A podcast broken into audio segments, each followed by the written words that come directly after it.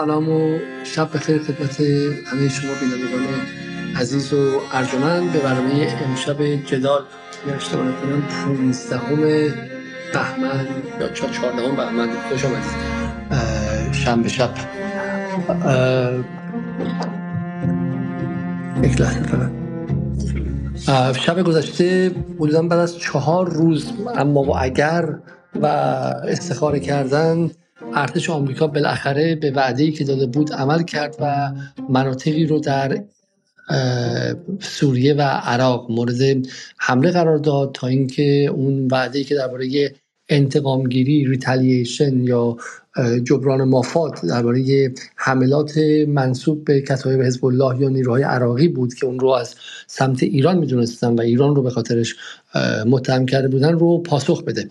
سوالی که هست اینه که در 24 ساعت گذشته رسانه های به ویژه فارسی زبان نزدیک به دولت های غربی درباره این عملیات فعالیت بسیار وسیعی کردن روی ادوات و روی سلاح هایی که در این هم- عملیات استفاده شده مانور وسیعی دادن از جمله اینکه برای مثال بیوان های لنسر آمریکا نه از منطقه بلکه از خود خاک آمریکا به خاطر این عملیات پرواز کردن. من ساعتی پیش می دیدم که برای مثال بهمن کلباسی خبرنگار بی بی سی فارسی داشت می‌گفت این یک اختار خیلی مهم به ایرانه تا ایران بدونه که اگر دست از پا خطا کنه آمریکا فقط به نیروهای داخل به شکلی منطقهش اکتفا نخواهد کرد و اگر لازم باشه ارتشش رو از اون سمت هم وارد خواهد کرد و برای همین یک مانوری دارن میدن.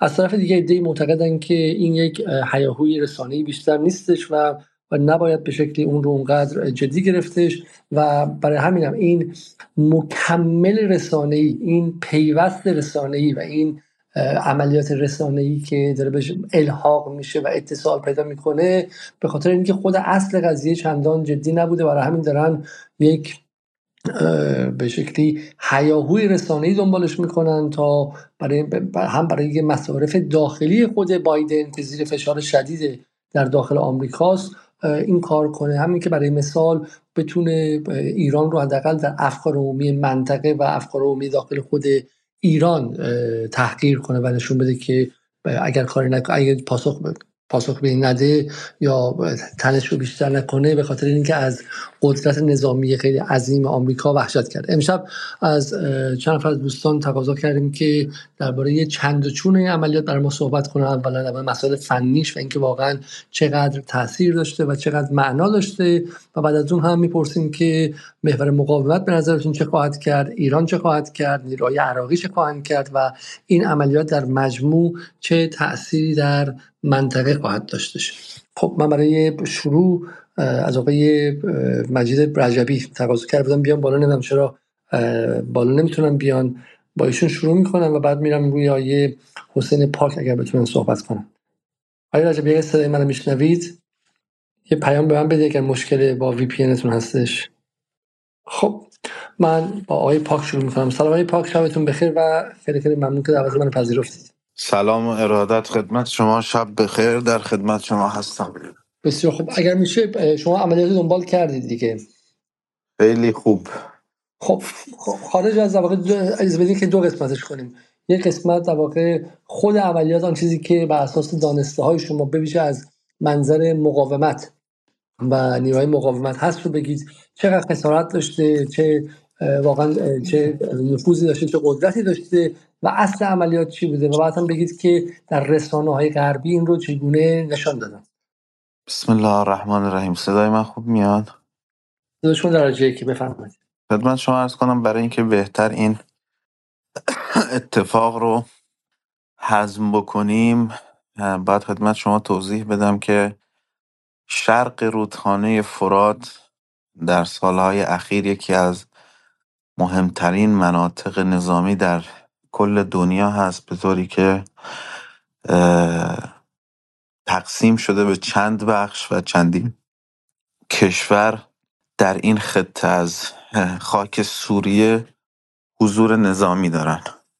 از جمله امریکایی ها، نیروهای مقاومت، کردهای وایپجی و خدمت شما عرض بکنم داعش، نیروهای مسلح دیگه اردن و خدمت شما عرض بکنم بعضا در برهه نیروهای بریتانیایی در این خط مرزی حضور داشتن. خلاصه این محور شرق فرات یعنی جایی که مرز شمالی مرز خدمت شما عرض بکنم شمالی سوریه با ترکیه آغاز میشه و به مرز جنوبی سوریه و اردن ختم میشه. این محور محور شرق فرات نام داره که عرض کردم این کشورها درش حضور نظامی دارن. شهر دیر و زور که مرکز استان دیر و زور هست در شرق سوریه در سال 2017 در شهریور ماه. بعد از سالها از کنترل گروه های مسلح و داعش آزاد شد توسط نیروهای مقاومت و پس از اون هم شهر بوکمال و المیادین که با عنایت ویژه شهید سلیمانی آزاد شدن برای اینکه خط امداد از تهران به بغداد و به دمشق و بیروت برسه و طی یک عملیات بسیار مهم خدمت شما عرض بکنم شهرهای بوکمال و المیادین آزاد شدن. اما خب امریکایی ها در منطقه حضور پیدا کردند برای اینکه این اتصال کامل نشود از سمت عراق به سوریه و بتونن بعضا اختلال ایجاد کنند در این خط امداد. از سمت شمال با کردها هم پیمان شدن و از سمت جنوب هم خودشون در مثلث مرزی تنف و پایینتر از اون در الرکبان دو پایگاه رو زدن. چند پایگاه رو هم در میدان نفتی و گازی عمر و یک پایگاه رو هم در میدان نفتی کنیکو ایجاد کردند و حالا به علاوه پایگاه هایی که در شمال دارن خدمت شما عرض بکنم و روزانه اینها به مقدار تقریبا بیش از یکصد هزار بشکه از نفت سوریه رو می‌برن.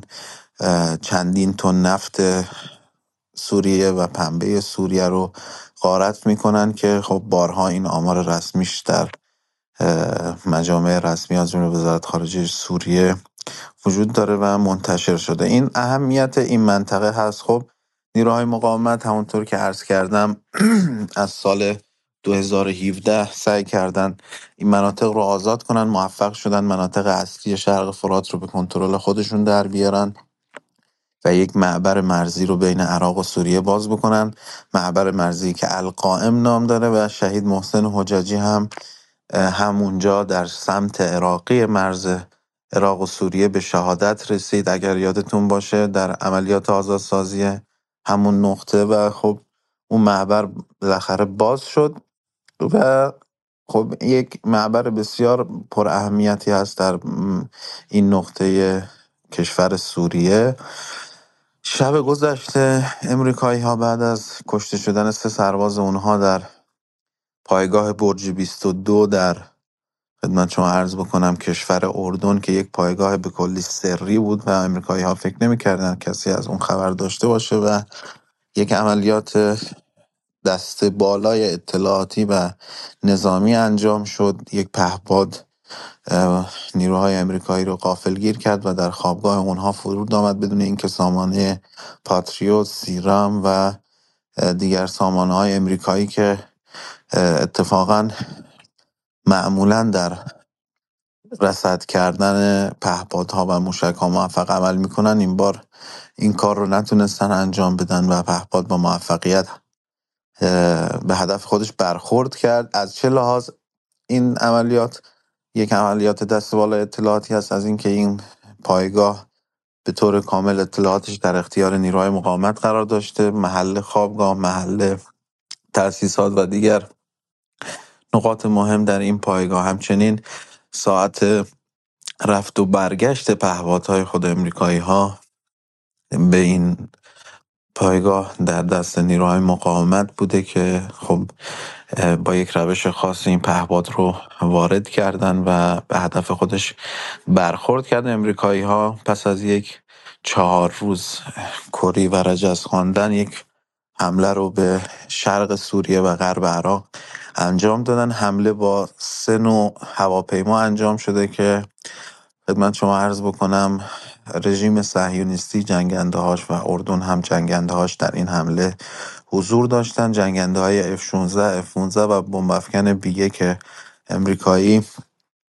خدمت شما عرض بکنم 20 نقطه رو در چهار منطقه البوکمال، المیادین، دیروزور و الحرابش که همگی در یک خط هستند اگر بخوایم به ترتیب بگیم از بالا به پایین میشه دیروزور بوکمال الحرابش و المیادین. اینها همه در یک خط هستند و خب این بمباران طی چهار مرحله 20 نقطه در این چهار منطقه را هدف قرار میده. تقریبا مجموع این بمباران های چهار مرحله ای که طی سه ساعت یا سه ساعت و نیم صورت پذیرفت چهل دقیقه به طول انجامید و جاهایی که مورد هدف قرار گرفته بود و بارز بودن. بزرگترین آسیاب آرد و گندم در شهر دیروزور تاسیسات برق حکومتی دیروزور پمپ بنزین های همه این مناطق نانوایی های این همه این مناطق و یک انبار کالاهای اساسی دولتی دولت سوریه و یک مجتمع تفریحی در ساحل فرات. هدف قرار گرفتن علاوه بر مقرهایی که دشمن ادعا می‌کنه هدف قرار داده و در بیانیه سندکام هم آمده. در حملات امریکایی ها به شرق سوریه هیچ رزمنده ایرانی عراقی یا لبنانی به شهادت نرسیدن و آسیبی ندیدن. تنها سه نفر از نیروهای دفاع وطنی سوریه به شهادت رسیدن به همراه چهار نفر از رزمندگان لشکر فاطمیون که مجروح شدند. در سمت عراقی حمله حمله به منطقه القائم و جایی در خدمت شما عرض بکنم غرب استان الانبار انجام شد که باعث به شهادت رسیدن پانزده نفر و مفقود الاثر شدن یک نفر از رزمندگان هشت و شعبی شد. 26 نفر مجروح شدن. حمله به خدمت شما عرض بکنم. هشت و شعبی حمله به یکی از بهداری های هشت بوده در الان بار که شش نفر از پزشکان هشت و شعبی پزشکان و پرستاران به شهادت رسیدن. هفت نفر از رزمندگان تیپ, دو... تیپ سیزدهم هشت و شعبی که به لوا توفوف معروف هست به شهادت رسیدن. یک نفر از ستاد هشت و شعبی در الانبار و دو نفر از افسران توپخانه هشت به شهادت رسیدند و 26 نفر آخرین آمار مجروح هستند. حمله در عراق شدت بیشتری داشته و خب تلفات بیشتری هم داشته اما در سمت سوریه اقداماتی که نیروهای مقاومت انجام دادن در اقدامات وقایی و حفاظتی که انجام دادن باعث شده این تلفات کمتر باشه و به این صورتی هست که می‌بینیم. سوال اصلی که حالا مطرح میشه خیلی ممنون از اطلاعاتی که دادید و برای کسایی که در جریان نبودن ما یه اخبار رو گرفتیم. اما بریم سر سوال امشب اینکه الان در واقع بین گروه های مختلف هم در غرب دعواست. همین الان برای مثلا ایران اینترنشنال مهمانانش که اونهایی که به اتاق فکرهای تندروی آمریکایی آمریکایی همه تندرو ولی تندروتر آمریکایی متعلقا ادعا می‌کنن که این عملیات بسیار نرم بوده. من برای مثال از هوشنگ حسنیاری تحلیلگری که در برنامه چشمانداز امشب ایران اینترنشنال صحبت می‌کنه میگه که حملات آمریکا حملاتی نرم بود و موجب ایجاد بازدارندگی نخواهد شد. از طرف دیگه کسی مثل حسین آقایی هم در همون برنامه میگه که حملات آمریکا در اینجا موجب ایجاد بازدارندگی نشده و باید با حملاتی فراگیر فرماندهان سپاه در منطقه رو از بین ببرد و تاسیسات حیاتی سپاه در منطقه رو بمباران کند تا بتواند بازدارندگی حد اکثری ایجاد کند. یعنی به نظر میاد که حداقل گروه های نزدیک به اسرائیل هم در آمریکا در واشنگتن از این عملیات خیلی خرسند نیستن. سمت دیگه میگم مثل بی بی سی و در واقع نیروهایی که نزدیکن به بایدن و دارن براش اعتبار می‌خرن با تاکید روی اینکه این پیام این پیامی که این عملیات داد استفاده از دیوان لنسرها یا مثلا ادواتی که استفاده کردن این به شکلی باید کاری کنه که تهران حساب کار دستش بیاد. برای من به این شکل سوال از شما می‌پرسم و بعد سراغ دوستان دیگه میرم. با همین سوال فضا توی عراق سوریه لبنان و فضای در واقع محور مقاومت چیه؟ شما نیروها رو دنبال کرده باشین و گروه های نزدیک به ایران رو الان این باعث ایجاد وحشت شده و به نظر شما باعث ایجاد بازدارندگی میشه؟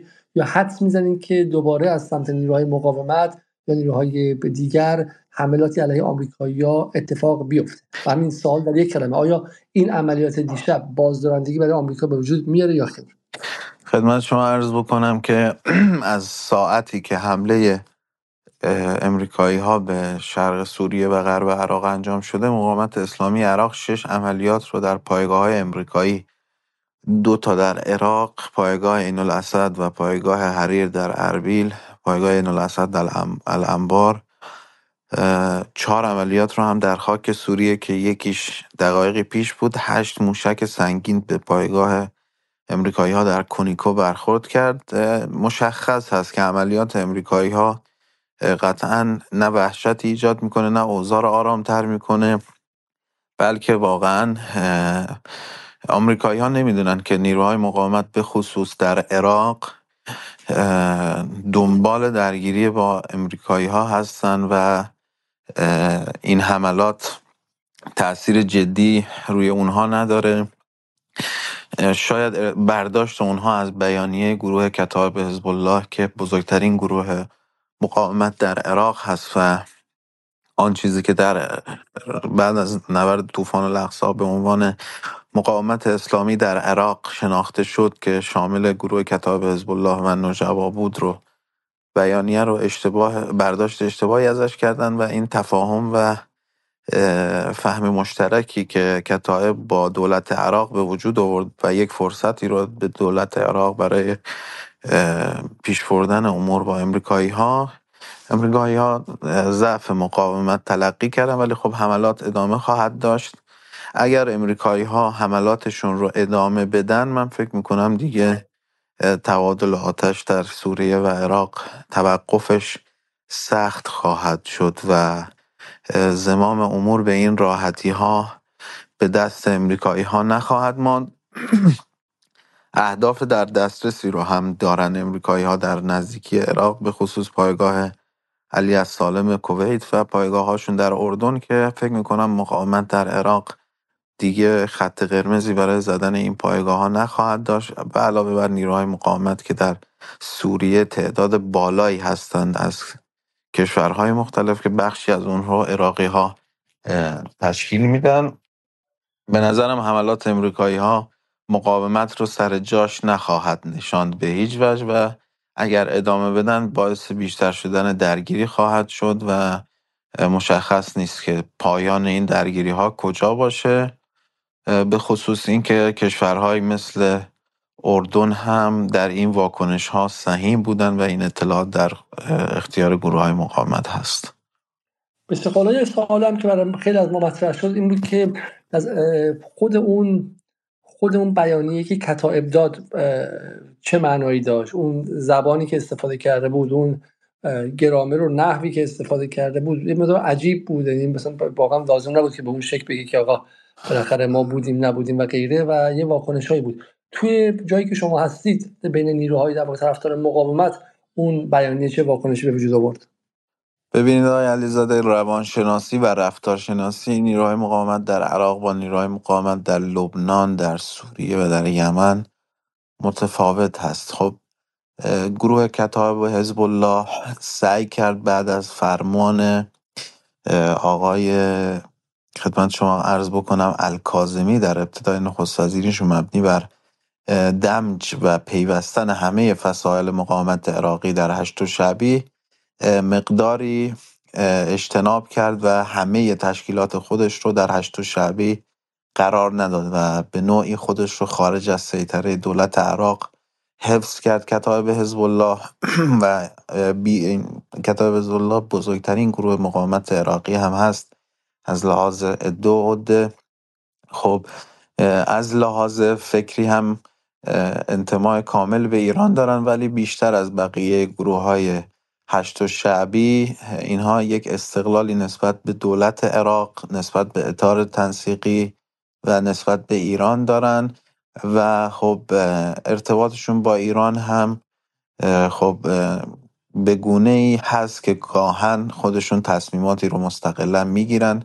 شاید بالا بردن تسعید و تنش با آمریکایی ها تا این حد تصمیم شخصی کتایب بوده باشه و بعد از اون اختلاف تاکتیکی با دولت عراق پیدا کرده بودن که اختلافشون با آقای نخست وزیر باعث شده بود این بیانیه صادر بشه و خب البته تقریبا امروز دوباره به روند قبلی برگشتن. نکات منفی در اون بیانیه دیده نمیشه. اگر شما رفتار عراقی ها رو بشناسید خصوصا گروه های مقاومت رو و ممکن اونها در برهی ناراحت بشن و دوباره برگردن. بسیار خب من به شما برمیگردم. سوال خیلی زیادی از شما داریم بریم اول به سراغ آقای پانیشه یا مهدی رجبی و از آقای رجبی بپرسم که نگاهشون به حمله آمریکا چی بود و چه تناسبی بین این حمله و رجزخانی چهار پنج روزه آمریکا در رسانه های کلام بود که طوری که بسیاری از در خود محور مقاومت در ایران و در کشورهای دیگه هم وحشت کرده بودن که یک سکوتی که آمریکا داره به خرج میده نشون میده که احتمالا عملیات خیلی خیلی خیلی بزرگی داره تدارک می‌بینه و خب همه انتظار یک اتفاق خیلی خیلی بزرگی داشتن که حالا ایران رو می‌خواد بزنه یا غیر و بعدش ما این رو دیدیم. چه تناسبی بین این, عمل، این عملیات و اتفاقی در مجموع در پایان افتاد هستش های رجبی اوکی سلام عرض می‌کنم خدمت شما آقای علیزاده و همین دوستانی که در این اسپیس هستن.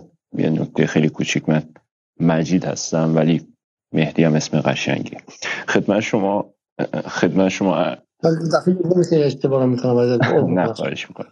خدمت شما عرض شود که فکر کنم بار اصلی این حمله افتاده بود روی نخلوان های بیوان نیروی هوایی آمریکا. خدمت شما ارز کنم نه خلبان های 15 نه احتمالا خلبان های نیروی هوایی اردن.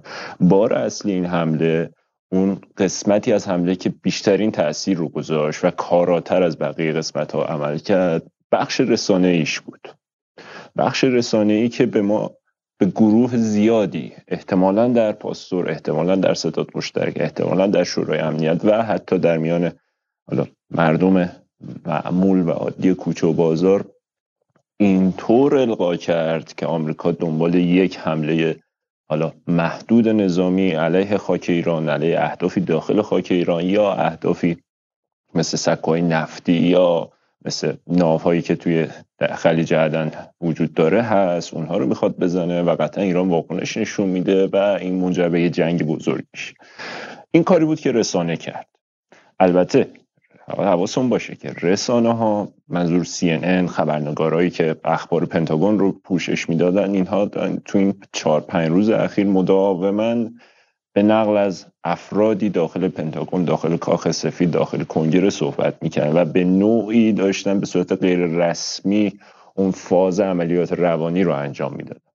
ولی شما وقتی برگردید به صحبت هایی که به صورت رسمی بایدن آستین کربی سالیوان این مقامات ارشد آمریکایی مطرح می‌کردن طی این سه ماه و به خصوص طی این پنج روز اخیر فشارهایی که به اسرائیل می آوردند و مسائلی مثل این و با توجه به اون راهبردی که راهبرد منطقی و بین المللی که خود واشنگتن تعریف کرده برای خودش این موضوع کاملا مشخص بود که آمریکا هر کاری هر کاری در منطقه به خصوص عراق و سوریه انجام بدهد بسیار مراقب است که به ایران آسیبی نرسد. چه برسد به این که بخواهد مثلا در ایران عملیات نظامی یا چیزی شبیه به این انجام بده.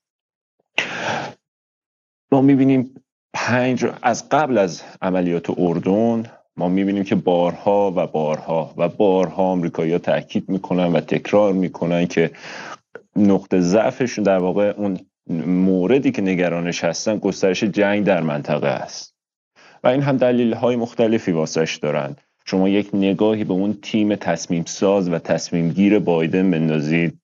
سالیوان مکار خود بلینکن و خدمت شما حتی خود کربی اینا تیمی هستند که دارم من نگاهشون نسبت به اسرائیل رو عرض می‌کنم.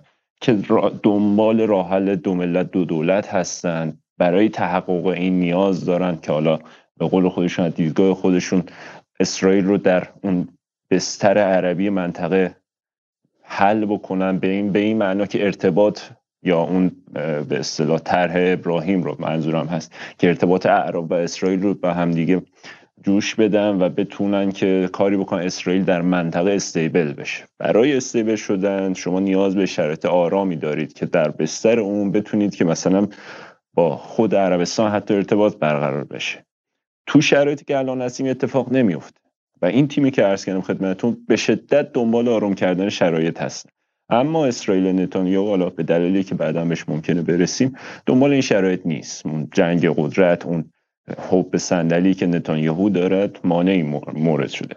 پس از اول هم به این دلایل قبل از حمله اردن دارم عرض می‌کنم خدمتتون آمریکا دنبال خواباندن قضیه بود و حتی فشارهای سیاسی و دیپلماتیک بسیاری به نظر من بسیاری روی خود نتانیاهو آورد. من حتی رأی اون دادگاه لاهر رو هم در همین راستا می‌بینم. حالا تو این شرایط عملیات اردن اتفاق میفته من کاری ندارم درست بود یا نه. عملیات اردن اتفاق میفته و تو همون پنج روز اولا همین که پنج روز طول می‌کشد من به شخص منتظر یه اتفاق خیلی بزرگتر بودم. یه اتفاق خیلی بزرگتر چون شما آمریکایی ها بسیار روی این قضیه مانوف دادن سه نظامی ما کشته شده. البته. در میون این مانوف هایی که می‌دادن و تاکیدی روی می‌کردن که نظام حالا گروه های شبه نظامی که توسط ایران پشتیبانی میشن ولی همیشه خط آخر رو به این اختصاص می‌دادن که آمریکا خواهان گسترش جنگ در منطقه نیست و به خصوص نمی‌خواد وارد درگیری نظامی با ایران بشه. پس قبل از اردن عملیات اردن و حتی بعد از عملیات اردن آمریکا بارها و بارها و بارها مقامات رسمیشون نه رسانه نه روزنامه نه سینه اعلام کردن نمی‌خوان کاری بکنن چه علیه ایران چه علیه حالا تأسیسات مرتبط با ایران که وارد درگیری مستقیم بشه. این از رفتار این از گفتارشون. تو رفتار هم بخوایم صحبت بکنیم چون ممکنه یه بگن که خب نه اینجوری میگن که می‌خواستن ایران رو گول بزنن و قصه الهازا شما وقتی که پنج روز عوض می‌خوام شما وقتی که پنج روز سر تا پای رسانه های آمریکایی سر تا پای خبرنگارانی که به پنتاگون و کاخ سفید مرتبط هستن و اخبار پنتاگون و کاخ سفید رو مرتبا و اختصاصا پوشش میدن پنج روز در مورد این دارید صحبت می‌کنید که من می‌خوام به عراق حمله کنم. من می‌خوام به سوریه حمله کنم. در واقع به موازه نیروهای مقاومت در عراق و سوریه حمله بکنم. طبیعیش این است که شما عنصر غافلگیری رو از دست می‌دید. و فرمانده سنتکام سران پنتاگون سران کاخ سفید به نظر من آدمای احمقی نیستن. و می‌دونستم پنج روز در رسانه هوار زدن در مورد حمله عنصر غافلگیری رو از بین می‌رود. عنصر غافلگیری از بین رفتن یعنی اینکه طرف مقابل نیروی مقاومت و حالا مستشارای ایرانی خیلی راحت منطقه ای که احتمال حمله بهش داده می‌شد رو تخلیه خواهند کرد. و شما این کار رو از قصد دارید انجام می‌دید.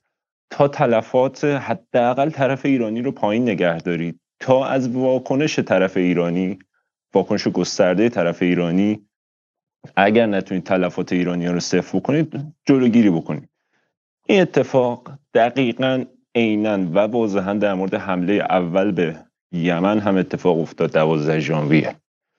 چند از قبل انگلیسی ها حالا به اون بهونه ای که یک از ناوهاشون در دریای سرخ بوده اشتباه نکنم مورد حمله قرار می‌گیره. وضعیت حالا اضطراری می‌کنن جلسه اضطراری کابینه دولت انگلیس تشکیل میشه. و جالبه اولین خبری که از کابینه میاد بیرون از یک کابینه اضطراری یا کابینه جنگ انگلیس یا کابینه ای که حالا تصمیماتش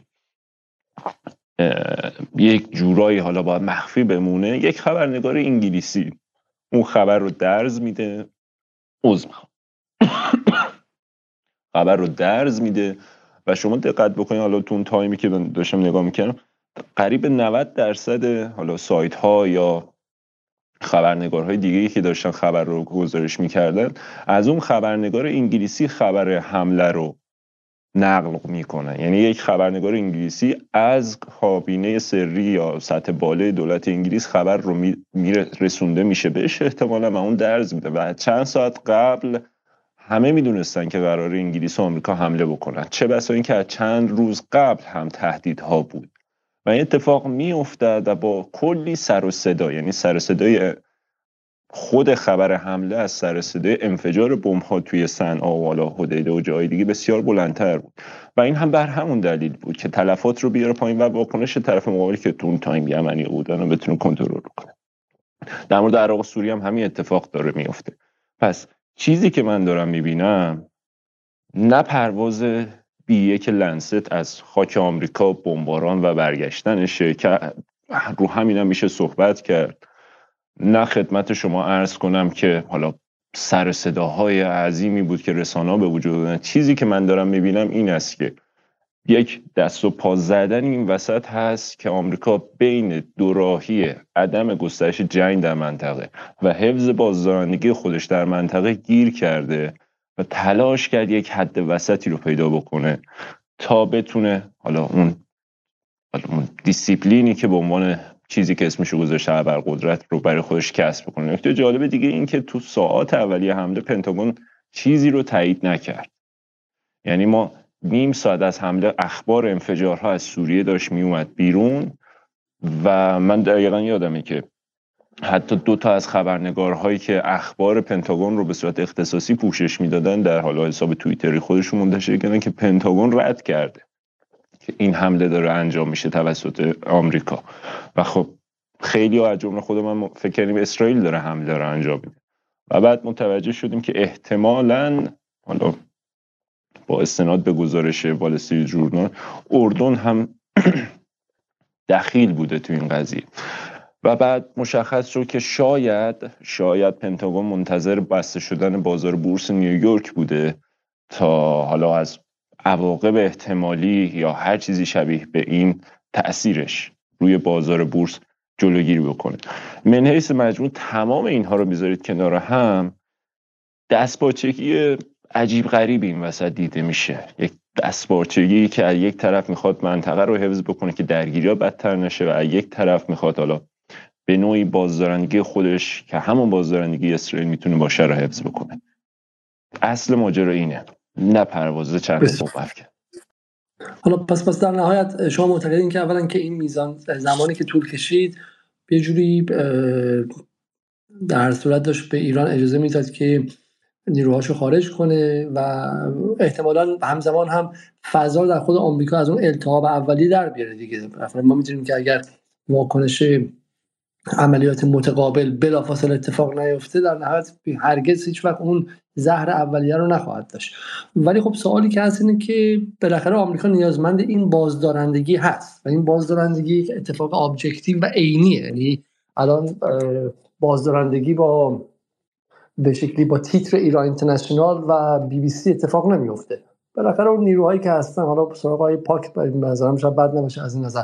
نیروهایی که تو منطقه هستن خب دیدن که میزان خرابی چقدر بوده و به اخبار واقعی هم دسترسی دارن و گمان نمی‌کنم کتایب حزب الله و مثلا سرای قدس و غیره خیلی زیاد پای ایران اینترنشنال بچینن و اخبارشون از اونجا ببینن. سوال اینه که عملیات خب بالاخره اگر بازدارندگی نداشته باشه و باز دو روز سه روز دیگه اتفاقات ادامه پیدا کنه و حملات به مواضع آمریکایی بیشتر شه چه اتفاقی خواهد افتاد؟ یعنی خب بالاخره حیثیت آمریکا در منطقه خدشدار میشه و و بالاخره آمریکا باید حس محاسبه این رو کرده باشه دیگه و بالاخره پنتاگون و کاخ سفید در این حد که خرد دارن. حال دستپاچه یا غیره بره ولی محدودیت دارن از اینکه نمی‌خوان جنگ گسترش پیدا کنه. اما بالاخره برای هر کشوری بازدارندگی مهمه.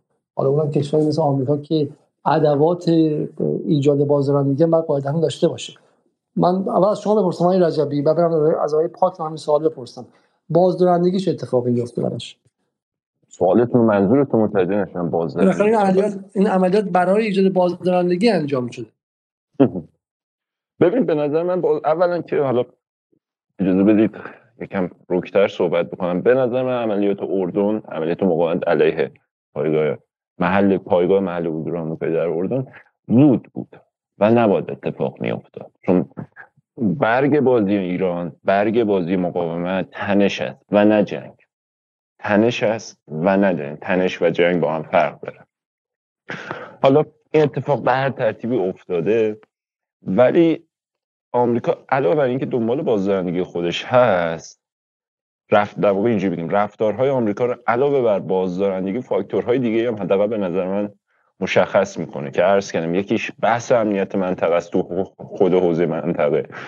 دو کنترل رفتار اسرائیل هست. این بسیار مهمه برای اسرائیلیا. و سه اصل وجودی که آمریکا تو منطقه داره دنبال می‌کنه و اون که تم آمریکایی‌ها تمام تلاششون رو کردن تا قبل از هفته اکتبر که تمرکز سیاسی نظامی و اقتصادی خودشون از خاور میانه رو کاهش بدن. این تلاش رو در اروپا هم انجام دادند و با ایجاد یا یک شبه سازی یک دیو سازی از روسیه تلاش کردن که بخش اروپایی ناتو رو هم به یک فراستی بندازن که خودشون رو تقویت بکنن. می‌بینید که آلمان بودجه 100 میلیارد یورویی تصویب می‌کنه. کشورهای مختلف لهستان تسلیحات می‌خره از آمریکا که بتونه بخش اروپایی ناتو تقویت بشود بتونه در سایه کاهش حضور آمریکا یا همون تمرکز سیاسی اقتصادی نظامی آمریکا در اروپا هم بتونه خودش در مورد روسیه دفاع بکنه. پس کاهش حضور در خاورمیانه کاهش حضور در اروپا این دوتا منجر خواهد شد که آمریکا بتونه با فراغ بازتری به سمت چین حرکت بکنه. حالا سیاسی نظامی اقتصادی امنیتی هر شکل. این وسط شما می‌بینید که خاورمیانه به شکل عجیبی به هم میریزه. و دقیقا دست روی بزرگترین نقطه ضعف یا بزرگترین تلاش آمریکا می‌گذارد که همون خروج از منطقه یا کاهشش بوده. پس علاوه بر بازدارندگی که آمریکا دنبالش هست فاکتورهای دیگه هم رفتار واشنگتن رو تنظیم می‌کنه و مشخص می‌کنه. و اون منطقه آرام است. و به نظر من نقطه ضعف آمریکا همینجاست. ارز کردم بازدارندگی براش مهمه ولی امنیت یا در واقع آرام بودن منطقه هم براش مهم است و اینجاست که باید بگرده دنبال یک حالت میانه. حالت میانه که شاید شما شکل و شمایلش رو در دیشب دیدید بعد از پنج روز تهدید ارتش اول منطقه بومفکن های بیدو بمبارانی می شود که واقعا جای تعجب داشت. واقعا جای تعجب. و اینجا نشون میده که شاید اون نقطه ضعفش بچربه که همون تن... کاهش تنش تو منطقه باشه. سوالی که هست که خب واقعا دنبال آرامش در منطقه بود. چون از 125 120 روز به اسرائیل اینقدر چراغ سبز نشون می‌داد و چک سفید امضا بهش می‌داد؟ چون بالاخره همه می‌دونن که با اون وضعی که اسرائیل هست این نمی‌تونه آرامش داشته باشه. همین این آرامش اصلا نمیپذیرم ولی به تو برمیگردم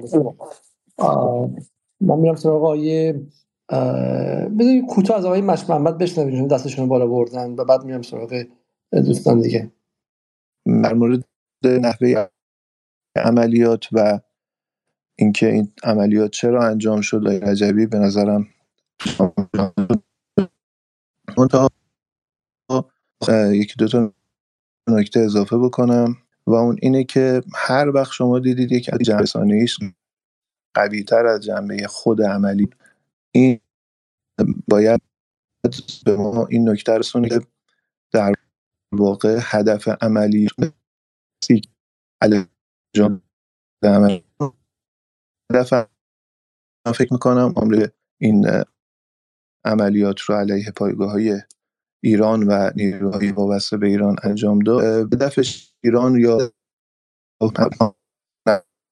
که دو تا انگیزه داشت و یک، یکیش توجیه افکار عمومی امریکا در واقع مثلا تهران قرار گرفت که اگر ما بودیم فلان می‌کردیم اگر ما بودیم ایران این جورتی یه،, یه جوری در واقع برای خودش آبرو خرید که نه ما می‌تونیم یه عملیاتی انجام بدیم و داریم. و دومین هدفی که آمریکا من کشورهای همپیمانش خصوصا اردن بود. یعنی شما فکر کنید مثلا آمریکایی که در کشور منطقه پایگاه داره به این اسم که کشورها رو برقرار بکنه داره در واقع از خودش هم نمی‌تونه دفاع بکنه و این یه آبروریزی خیلی بزرگیه برای آمریکا در مقابل این کشورها. و به نظر من جنبه مهمی که این در واقع جنگ رسانه ای داشت این بود که می‌خواست بگه من در واقع عهد به حفظ امنیت این کشورها هستم و حتی در مورد من هم به نظر من همین بود. یعنی هشت رو شما نگاه می‌بینی که چندین روز قبلش با پوشش رسانه کامل که من می‌خوام عملیات انجام بدم. هم یادم هم کدوم یکی از این روزنامه ها ولی دول جورنال بود که حتی نقاط هدف رو هم اعلام کرده بود که هدف از کدوم نقاط خواهند بود. خب این چه عملیات جنگیه؟ این اصلا عملیات جنگی عمل رسانه با یک زمینه جنگی. و این به نظر من مهمترین هدف آمریکا یکی دو صحبتاتون مطرح کردید. یکی این بود که خب کتا بیانیه داره که ما علیه آمریکا انجام خواهیم داد. این حالا اگر بگیم هوشمند نبود چون بعضی از دوستان مسایره نظر که اصلا این بیانیه هوشمندانه نبود و اشتباه بود. ولی من با توجه به شرطی که این نیروهای در واقع شبه نظامی و نظامی در خود عراق دارن و فشالت و افکار عمومی بهشون هست این بیانیه همه بود. در واقع چهار رو از سمت در واقع گروه های داخل عراق که روشون هستن این رو بردارن و بگن ما مثلا کار خودمون کرد. تلاش خودمون کاهش تنش انجام حمله کرد. به هر حال دیگه کاری از ما برنمیومد یه سوالتون هم این که چرا خب توی این چند اسرائیل رو تحریک می‌کنه به عملیات؟ اگر دنبال میخوادش در منطقه کاهش پیدا که این یه حرف خیلی درستی هست.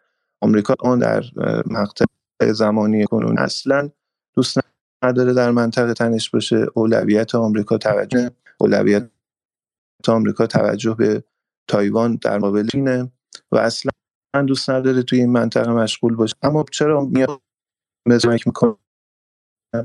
به نظر من در طول چهار ماه اخیر آمریکا هر عملیاتی که انجام داده که مثلا اعتقاد آمریکا رو مستقیم داشت در حمله. این عمل هایی که در این چهار اخیر انجام داده برای کاهش یعنی مثل دقیقا همون بمبین آمریکا می‌خواد جنگ رفت یک عملیات وحشیانه و غیرش انجام داد روفش رو به تصور کنه و تمام در همین کار کرد کمک به اسرائیل هم برای همین قضیه بود که سریعتر اینش تمام بشه جنگ و عملیات علیه من و علیه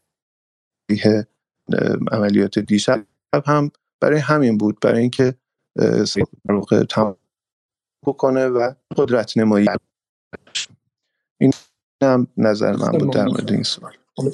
نکته که شما دوستان چند بهش اشاره کردم من فقط یه خورده باز کنم توصیه می‌کنم اگر وقت دارید برنامه دیشب ما با احمد حاجی صادقیان درباره یمن رو ببینید که بیشتر اشارهش روی مطالب خود غربی هاست. یه مقاله از CNN که گمانم دیروز منتشر شده بعد بعد 1254 من عذر می‌خوام اول فوریه منتشر شده و درش درباره حمله آخر یمنی ها به یکی از کشتی های آمریکایی صحبت می‌کنه اسم اس. گریولی که گاید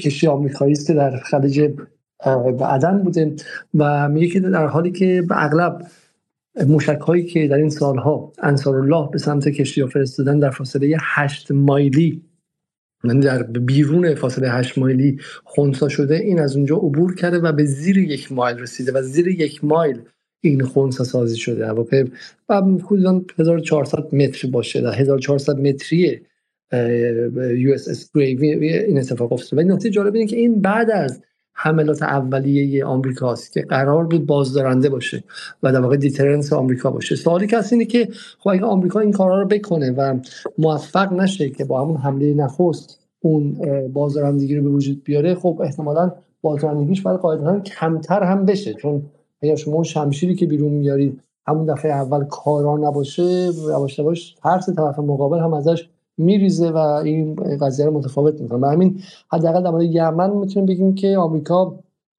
نتوانست با تمام حملاتی که کرد و به قول معروف با اون نمایش قدرتی که انجام داد هیچ گونه بازدارندگی به وجود بیاره و وضعیت در یمن همون شکل موند.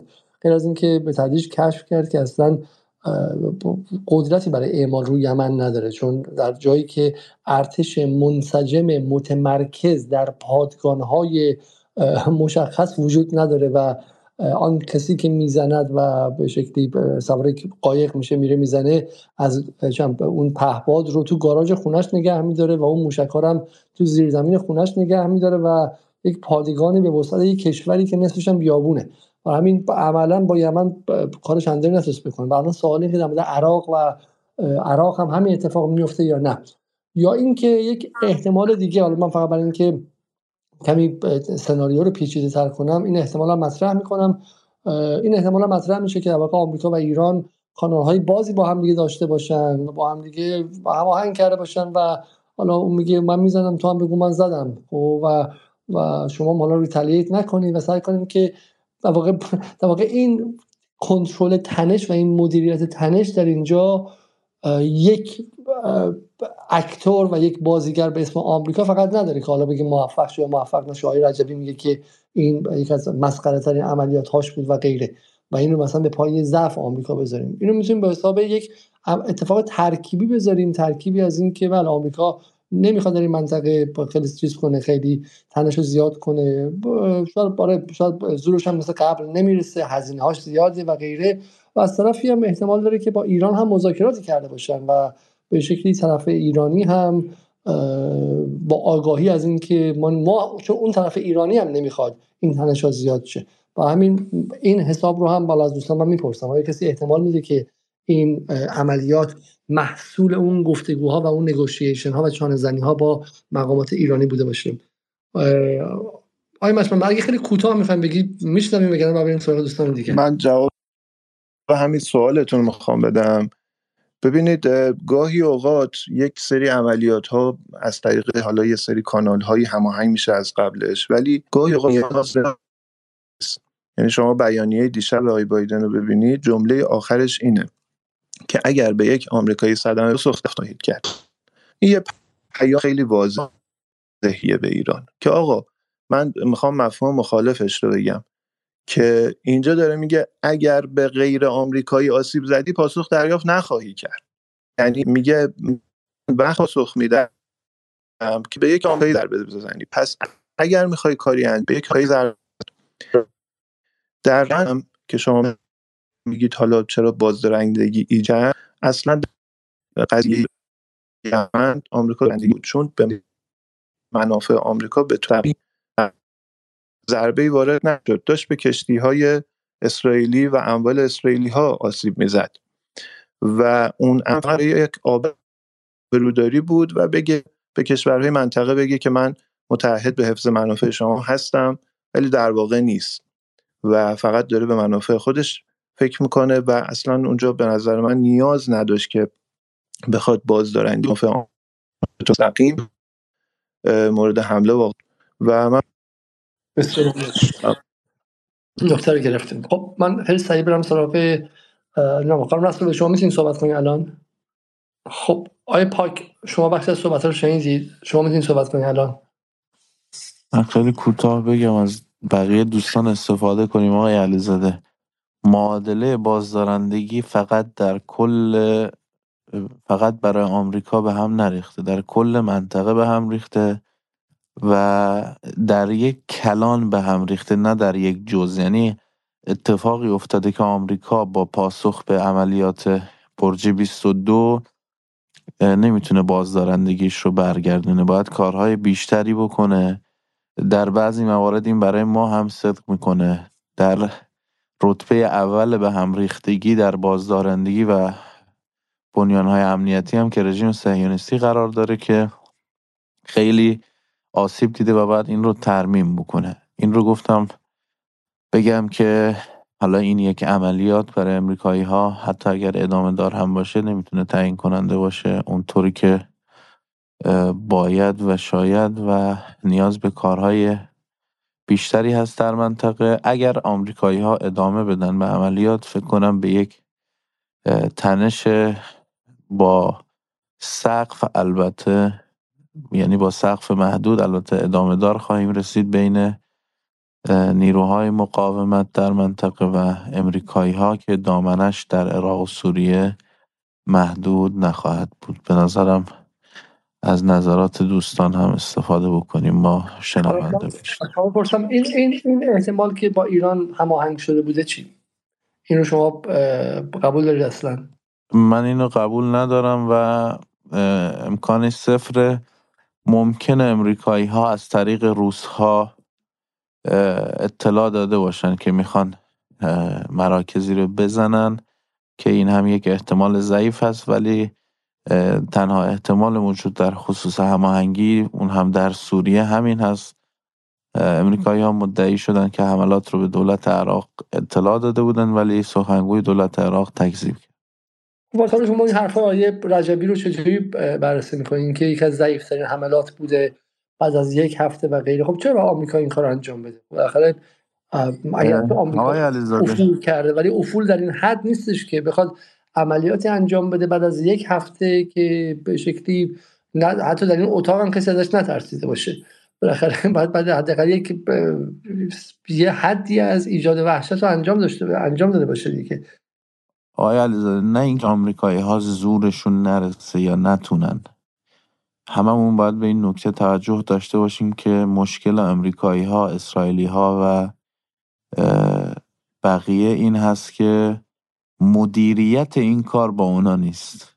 قبلا هم در برنامه شما عرض کرده بودم که مشکل امریکایی ها و رژیم صهیونیستی در جبه های مختلف در نبرد طوفان الاقصا این هست که زمام امور و مدیریت کار برخلاف گذشته در دست اینها نیست و نمی‌تونن مدیریت کنن. اگر امریکایی ها بخوان ضربه بزنن تلفات بگیرن قطعا امکاناتشو دارن. ولی چون مدیریت این کار در دستشون نیست عواقبش, عواقبش براشون غیر قابل پیش بینی هست و مثل عواقبی است که برای رژیم بعد از طوفان الاقصا پیش اومد و آمریکایی ها این این جمله رو باز کنین که مدیریت دست آمریکایی نیستش یعنی چی؟ خدمت شما عرض بکنم یعنی اینکه رژیم صهیونیستی هفته اکتبر بهش یه حمله میشه 1500 نفر کشته میده. کمتر از 24 ساعت بعدش یک حمله به یک جبهه دیگه در شمال بهش باز میشه. 120 روز توسری می‌خوره توی اون جبهه. هیچ کاری نمی‌تونه بکنه. یکی از پایه های اصلیش که منطقه اقتصادی الجلیل هست الان تعطیل شده. همین امشب حزب الله بیش از ده حمله به اهداف غیر نظامی انجام داده. این یعنی مدیریت کار در دست یعنی من نمی‌تونم از پس اینا بر بیام. نمی‌تونم پیش بینی کنم که مثلا هفت اکتبر به من حمله میشه بعد کمتر از 24 ساعت یه حمله دیگه به من میشه بعد دوباره دوازده روز بعدش یه جبهه از عراق باز میشه دوباره یه جبهه از یمن باز میشه. این یعنی مدیریت این کار در دست من نیست. برخلاف آنچه که در افغانستان رخ داده در عراق رخ داده در جاهای دیگه تجربه های دیگه رخ داده که امریکایی ها و اون اطلافشون مسیطر بودن سیطره داشتن بر امور. مثلا مثالش در جنگ اول خلیج فارس در کویت هست. امریکایی ها پیش بینی کرده بودن که صدام نهایتا می‌خواد حملات موشکی رو به اسرائیل انجام بده. برای همین به اسرائیلی ها گفته بودن که در مقابله با صدام واکنشی نشون ندن. کاملا پیشبینی کرد. ولی الان نمی‌تونن. مدیریت ندارن. منظور من اینه. بسیار ممنون خب من میرم سراغ دوستان دیگه. از آقای خانم اصلا شما که مثل همیشه نیستید دیگه یعنی تقریبا شو پیدا کردن شما در اتاق از سخت این کار هست ولی من میرم سراغ آقای ایمان. آقای ایمان شما می‌تونید صحبت کنید؟ سلام سلام. بله صدای من میاد الان؟ بله صداتون میاد اولا که سلام عرض می‌کنم خدمت شما و خیلی هم تشکر می‌کنم از برنامه خوبتون. این 110 روز خیلی زحمت کشیدید. بعدش خواستم درباره همین که رابطه ایران و آمریکا بگم. من داشتم یه اشتباه نکنم یه مناظره بود تو یوتیوب. بله تو یوتیوب بود. آقای خانالی زاده بود و آقای نظیفپور. آقای خانالی زاده اشاره هم کردن که مثلا روابطی داره مثلا شکل می‌گیره. حالا ایشون آقای خانواده گفتن که مخفی و اینجور چیزا. یعنی دیتایی وجود نداره ولی فکر کنم من به همچین چیزی شنیدم. من مطمئنم نیستم که درست باشه یا چقدر درست باشه ولی همچین چیزی شنیدم. توسط آقای عراقچی فکر کنم چیزی بود. حالا مطمئنم دنگل نیستم ولی احتمالش هست بالاخره. مایک آزاد. بسیار من خب من برم سراغ دوستان دیگر و قبلش من یه توییتی رو که فقط چهار روز پیش آقای علی حسین قاضی زاده نوشته بود می‌خوام بخونم برای اینکه شما یه فضایی بدم بهتون که در بخیر در چه فضای اپوزیسیون ایران هستش. اینا یه تاثیر متقابلی هم روی فضای داخل ایران دارن. علی حسین قاضی زاده از براندازانی که خیلی با ایران اینترنشنال نزدیک روز سی‌ام ژانویه میگه کتائب حزب الله اعلام کرد که حملات خود را علیه نیروهای آمریکا متوقف خواهند کرد. چی شد دلاور؟ غزه آزاد شد که دست کشیدید. هنوز آمریکا پاسخ نداده قلاف کردید و اینو منظر من نکته جالبیه که فضای فضای ذهنی به شکلی بخشی از اپوزیسیون ایرانی بود که افزایش تنش نظامی به نفع اینها خواهد بود و به شکلی می‌تونه به درگیری نظامی مستقیم ایران و آمریکا بیانجامه و خب در اون لحظه اینها می‌تونن به عنوان بازیگر موثر وارد شن و حالا نیروهاشون در داخل ایران رو فعال کنن و حالا خودشون احتمالا در واشنگتن تحویل گرفته بشن بهشون بودجه بدن دوباره دعوت کنن به میتینگ های جدی و رسمی چون الان خب خیلی خیلی به حاشیه رونده شده. همونطور که در یمن ما با دوستان یمنی که صحبت می‌کردیم بعضی معتقد بودن که اگر فشارها زیاد شه یکی از ابزارهایی که آمریکا داره به شکلی تشدید تنشهای داخلی و تلاش برای احیای جنگ داخلی در یمن برای همین در ایران هم اپوزیسیون تا زیاد جشن گرفت. میرم سراغ آیه حسین 33 آیه حسین در خدمت شما هستیم. خیلی ممنونم جناب علیزاده. من یه ذره صدا رو بد داشتم. صدای من okay که ادامه بدم؟ عالی صداتون بفرمایید. خیلی هم ممنون. بازم ممنون که برای دومین بار این لطف رو من کردین مایک من دارین خیلی لطف دارین. من لطف من به من به کس لطف ندارم و اصلا اینجا به ارث پدر منم که نیستش که دوستانی که منسجم می‌تونن صحبت کنن و می‌تونن چیزی اضافه کنن چه با ما مخالف باشن چه موافق باشن اینجا حق دارم و جا دارم و سرقفلی دارم و من لطفی نکردم. بفرمایید. خیلی ممنونم.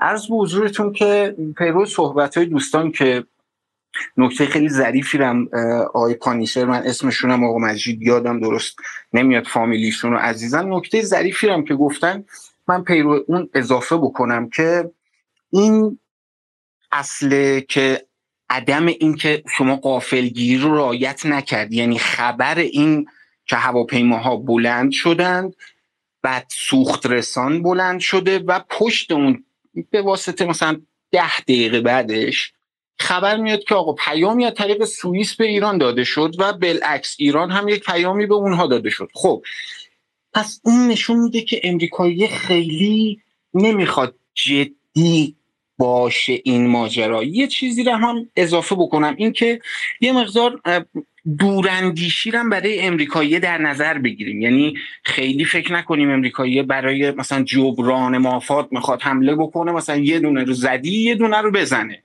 یه ذره دوراندیشی براش در نظر بگیریم. ببینید وقتی التنفذت خب خیلی صحبت شد که التنفیه که این رو پایگاهی اونجا گذاشته امریکا برای اینکه جلوی عبور یک سری حالا ادوات هر چیزی که می‌خواد ایران حالا یا مقاومت از اونجا عبور بده تا به سوریه یا به لبنان برسه بتونن یعنی جلوی این رو بتونن بگیرن.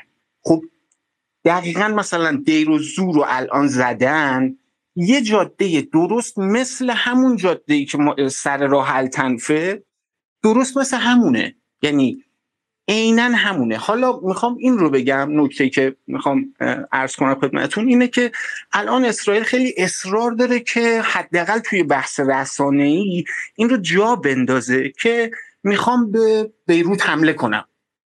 خب آیا امریکا به جای اینکه بخواد اون سه نفر رو جبران بکنه آیا نکرده این کار رو که دوراندیشی بکنه؟ یعنی بگه خب توی تایم ان من می‌خوام حمله بکنم مثلا از توسط اسرائیل به لبنان. خب ایران هم این رو می‌دونه می‌خواد ادواتی برسونه جبران بکنه اون کمبود تسلیحات رو توی لبنان یا اون مرز سوریه و لبنان. یعنی امریکا یه دیر و زور اون زاده رو داره می‌زنه. حالا التنفم که این بر شرایط دیگه جنگی به حساب میاد. شما اون محدوده رو زدی الان دیگه اونجا هر چیزی رد بشه زیر نظر منه. اون طرفم دیر و زورو داره می‌زنه. یه جاده درست مثل همینه. یعنی یه جاده خیلی مناسبیه که بتونی شما چیزی رد بکنی. و این نقاطی هم که زده شده و میگن خب چیزی توش نبوده تخلیه شده و غیره نشون این رو به من یک جورایی نشون میده که شما خب مثلا ادوات جنگی می‌خوای ببری که نمی‌تونی به صورت قطاری یه سره از مثلا ایران تا لبنان به صورت قطاری حرکت بکنه یه جاهایی باید استوب بشه شرایط مهیا بشه ببینن آقا از نظر اینکه مثلا اون عبور پهبادهای رصدی مثلا هستن اگر نیستن دوباره حرکت بشه اینها ادامه پیدا بکنه تا برسه مثلا به لبنان. یعنی این سوله هایی که اینها توقفگاه می‌تونسته باشه رو امریکا زده باشه تا شرایط آماده بشه برای اون روزی که مثلا به بخواد به بیروت یا کلیت اون لبنان چی بکنه؟ یعنی می‌خوام اینو در حقیقت به سمت آقای پاک اگر هستن این رو گفتم. آیا همچین چیزی می‌بینید یا نه؟ آقای پاک در شما هستید.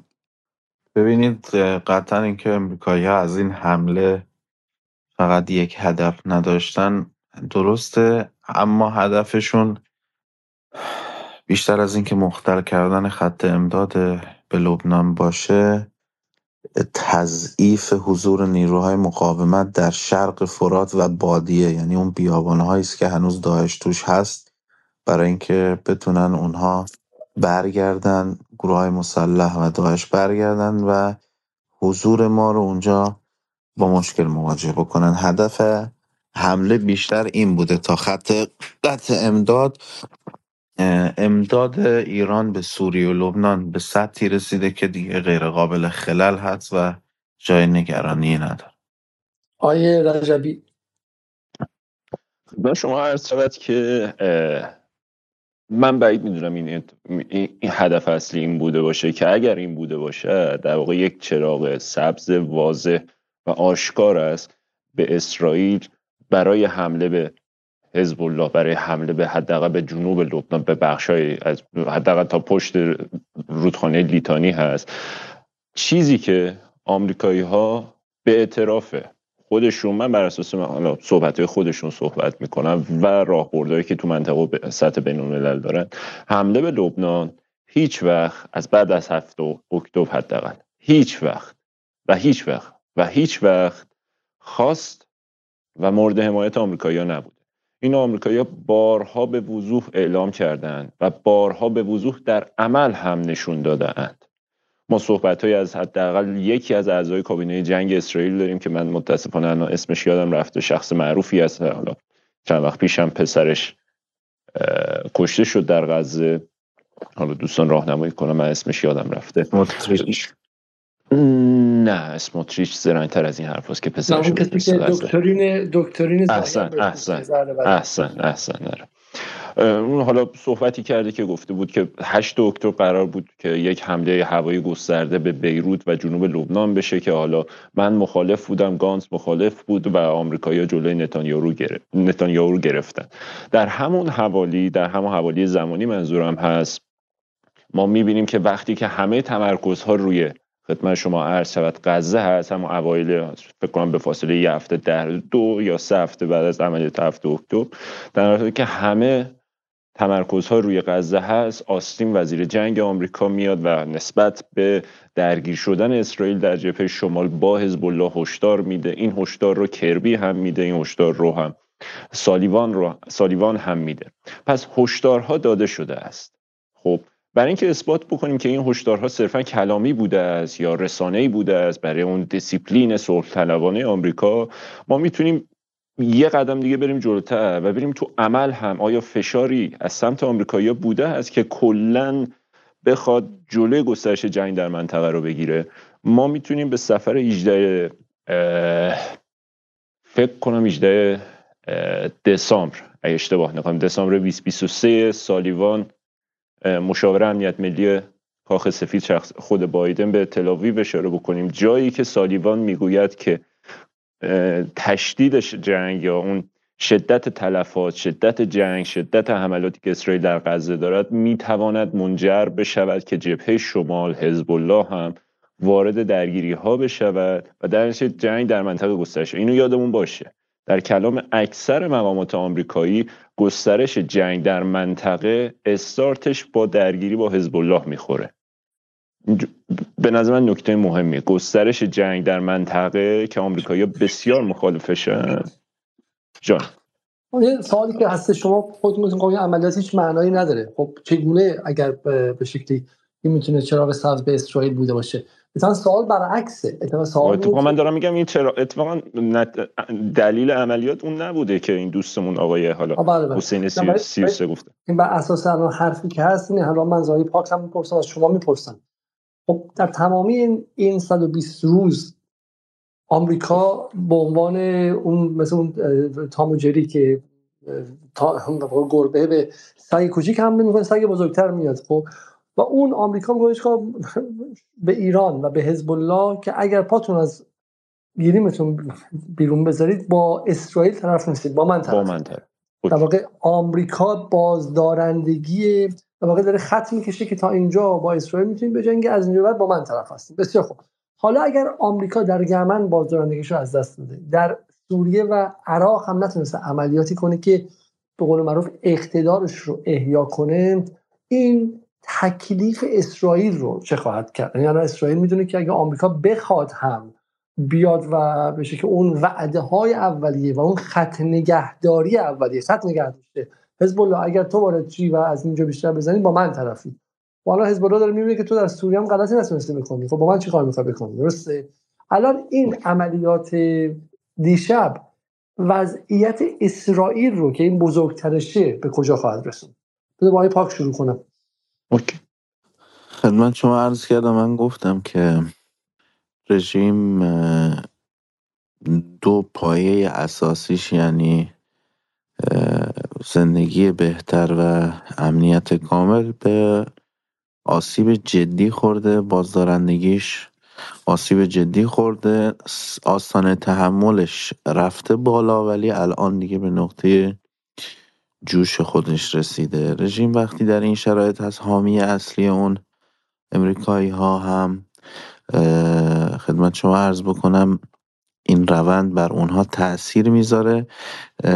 اینکه آمریکایی ها هم تحت فشار برن و بازدارندگیشون رو از دست بدن فشار رو بر رژیم چند برابر می‌کنه.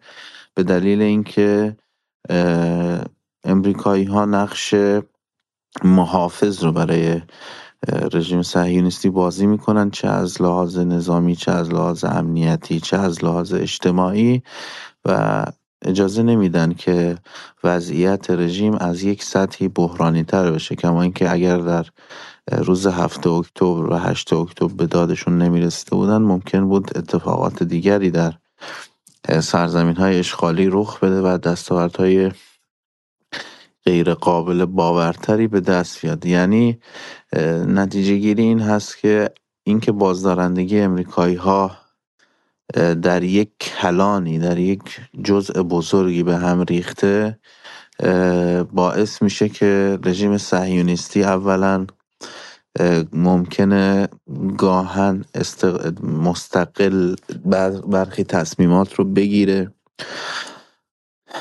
تصمیماتی مثل حمله زمینی به لبنان یا درگیری وسیعتری در خدمت شما عرض بکنم جنوب نهر رودخانه لیتانی که آمریکایی ها رو در بازی انجام شده انجام میده قبلا هم یک بار در برنامه شما عرض کرده بودم.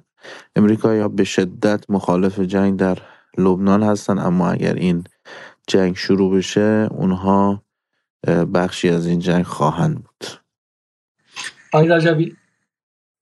من معتقدم که اتفاقی که برای اسرائیل میفته تو این شرایط این است که احتمال بسیار بالا. تلاویو با فشارهای از سمت واشنگتن مواجه خواهد شد. اگر ببینه خب بله قطعا آمریکا پاسخهای خودش به محور مقاومت رو میده ولی سابقه داشته دارد و خواهد داشت قطعا که فشارهای آمریکا به اسرائیل هم بیشتر بشه و حداقل ما در مورد شمال غزه این تجربه رو داریم که این فشارها کلامی هم نبوده و حتی منجر به اقدام شده. یعنی اون فشارها منتقل شده به شخص نتانیاهو و تاثیر گذاشت رو عمل کرده شما همین عملیات کم شدتی که سالیوان 18 دسامبر پیشنهاد شد و در واقع تاکید دیختش کرد اون متنی که توی آکسیوس منتشر شده بود فراتر از پیشنهاد بود. و ما می‌بینیم فکر کنم دو هفته بعد فرمانده ارتش اسرائیل اعلام می‌کنه که بله ما به عملیات های کم شدت روی آوردیم و حالا بخش نیروهاشون رو بخش قابل توجه نیروی زمینیشون رو خارج می‌کنه. پس می‌بینیم که بالا رفتن تنش یا همون حالا متزلزل شدن بازدارندگی آمریکایی ها علاوه بر اینکه منتهی می‌شود به برخورد با محور مقاومت شکل روی دیگری هم داره و اون فشار به اسرائیلیا هست. شما همین چند وقت پیش دیدید که همین دو سه روز پیش بود که بایدن قانونی تصویب کرد که افراد حالا ها و شهرک هایی که چه در سطح سیاسی چه در سطح حالا شورای شهرها و حتی افراد خرد که حملاتی رو اگر علیه فلسطینیا انجام بدن اینا میرن تو لیست تحریم و چهار نفر از شهرک ها وارد این لیست شدن و گزارش منتشر شده که اسموتریچ رو بنگویر هم قرار بود وارد این لیست تحریم آمریکایی ها بشوند. یعنی فشارها نه تنها در سطح کلان باقی نمونده بلکه وارد حالا اقدام حداقل تو حوزه تحریم و سیاسی و مسائلی مثل این شده است. رأی دادگاه هم به نظر من در همین چارچوب هست. پس اگر حالا اون بازدارندگی یا اون تنشی که تو منطقه هست متزلزل بشه بر محور مقاومت مورد حمله قرار خواهد گرفت ولی یک طرفه نیست. یعنی فشار آمریکایی به دو طرف خواهد. این نکته که با حواسمون بهش باشه. بسیار خوب. خانم سراغ خانم نصرآبادی. خانم نصرآبادی بله سلام صدای من هست؟ بله صداشون هست صدای با نویز و اینها ولی هستش. خب نگاه شما به این قضیه چیه و نکته پای در نکته مرکزی بحث امشب ما که آمریکا اعلام کرد که من برای احیای بازدارندگیم مجبورم که جواب بدم. برای اولین باره که سه نفر کشته شدن و به این نکته من می‌خوام اینجا بگم. حالا چون زمانی که ایران به عین الاسد حمله کرد خب خیلی می‌گفتن که اونجا ده ها نفر کشته شده و غیره و گفتیم کشته شدن سرباز آمریکایی حداقل فهم منه. حالا من شاید اشتباه کنم ولی دوستان می‌خوام مخالفت کنم بگم. ولی کشته شدن سرباز آمریکایی صداتون میوت کنید چون خیلی صدای سنگینی. کشته شدن سرباز آمریکایی چیزی نیست که شما بتونید به قول معروف زیر فرش جارو کنید. ممکن مثلا بتونید دو روز سه روز یه هفته خبرش رو دیرتر منتشر کنید ولی بالاخره سرباز آمریکایی یه قیمتی داره دیگه. همونطور که تعداد کشته های سربازان آمریکایی در ویتنام که زیاد شد نیکسون نتونست مخفیش کنه. اون یکی نتونست مجبور شدن که جنگ و پایان ببخشن. و همینطور که تعداد سربازای کشته شده آمریکایی در عراق به 4000 تا که رسید دیگه مجبور شدن فیتره رو پایین بکشن و غیره. و من بالا همینجا دیدیم واقعا این سه نفری که کشته شدن حالا ممکن ده ها نفر زخمی شدن ولی بالاخره تابوتاشون اومد خود بایدن رفت اونجا و غیره. برای همین میگم برای من دقیقا فکر می‌کنم که در این ابعاد آمریکا و پنتاگون فیک نیوز دارن خبرسازی هم می‌کنن پروپاگاندا هم دارن اصلا در مورد شکی نیستش. ولی در مورد کشتن سرباز نمی‌تونن دروغ بگن و بگن سربازی کشته شده مثلا چم سر درد گرفته و غیره. اونطوری که در ایران در قضیه این وسط گفته می‌شد. و یه سوالی رو مطرح میشه اینکه بالاخره چی چی میشه که کتایب حزب الله می‌تونه در یک حمله اگر بخواد بزنه بزنه سرباز آمریکایی رو ناکار کنه و واقعا چرا ایران مثلا ایران نخواست یا هدفش نبود که در این اسد ضربه بزنه چون ایران هم می‌توانست سرباز آمریکایی بکشه و این حالا به نظر من یه نکته جانبی این حمله این اما برگردیم سراغ خانم مسروبادی و سوال مرکزی. اگر آمریکا شما اولا چی فکر می‌کنید در مورد این حمله؟ آیا تونست بخشی از بازدارندگی آمریکا را احیا کنه؟ و اگر نتوانست این فقدان بازدارندگی آمریکا معادلات منطقه رو چگونه تغییر میده؟ بعضی اسرائیل چه کار می‌کنه؟ آمریکا در دریای سرخ چه کار می‌کنه؟ در رابطش با ایران چه کار می‌کنه؟ در رابطش با حزب الله چه کار می‌کنه؟ و غیره و غیره. خب من سلام می‌کنم دوستانی که صدای ما رو در اسپیس و بقیه پلتفرم ها. از به حضورتون که اولا که در یه جمله اگه بخوام بگم اتفاقی که در شب به اصطلاح حملات ایالات متحده به عراق و سوریه اتفاق افتاد یک جوری انگار که دژاووی عین الاسد بود. یعنی تمام اون چیزی که اتفاقاتی که در واقع تو اون بره افتاد و بسیاری از کسانی که به شکلی در برابر محور مقاومت یک موضع خیلی منفی دارن و یه گاردی دارن در مقابلش و سعی می‌کردن در تمام این مدت سیاست خارجی ایران رو حالا یا به سخره بگیرن یا به به نقد بکشن به انهای مختلف. در واقع سر مسئله عین الاسد سعی کردن که از انواع و اقسام جزئیاتی که توی این اتفاق افتاده بود با اینکه اتفاق بسیار بسیار مهم و تاریخی بود ایراداتی رو بیرون بکشن و سعی بکنن که در واقع با استفاده از اونها زیر سوال ببرن اصل اون اتفاق مهم و مثلا مثل اینکه ایران چرا به عراق اطلاع داده مثلا قبل از اینکه بخواد این حمله انجام بشه. و آیا مثلا ایران خودش به آمریکا هم خبر داده بوده یا نه؟ معلوم نیست. ممکن است ایران خودش به آمریکا گفته بوده که من می‌خوام این رو بزنم برای همین عملا فقط یه سوله خالی یه پایگاه خالی رو زدن. هیچ اتفاقی هم نیفتاد. هیچ سرباز آمریکایی هم کشته نشد. و تمام اون چیزی که در واقع تبلیغاتی بود که حول عین الاسد شکل گرفته بود صرفا یک پروپاگاندایی بود که برای پوشش دادن به شکست سیاست خارجی در واقع چند دهه ایران بود که به این شکل در واقع رسانه ای شد و در اخبار به گوش رسید و اینها. و دقیقا این اتفاقاتی که در واقع در همون شب گذشته در واقع اتفاق افتاد و ما شاهد این بودیم که در واقع اولا نوع خبررسانی که بسیار بسیار مبهم بود.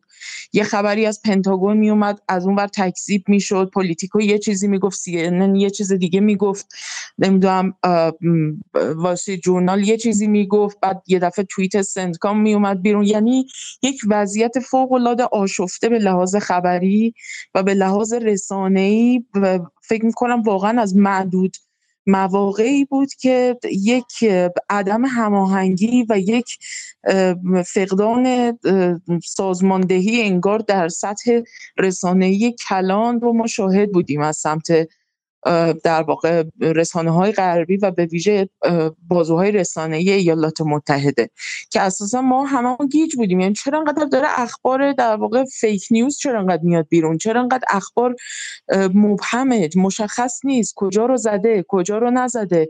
جنگنده ها اساسا کجا بلند شدن؟ یعنی ما خیلی طول می‌کشید تا واقعا چندین ساعت طول کشید تا ما مثلا از دل بیانیه سنتکام و یک مجموعی از اخبار محلی و so در واقع جستجو کردن تو پلتفرم های خبری مختلف بتونیم متوجه بشیم که کدوم یکی از دولت های منطقه احیانا همدستی کردن با ایالات متحده تو این حملات.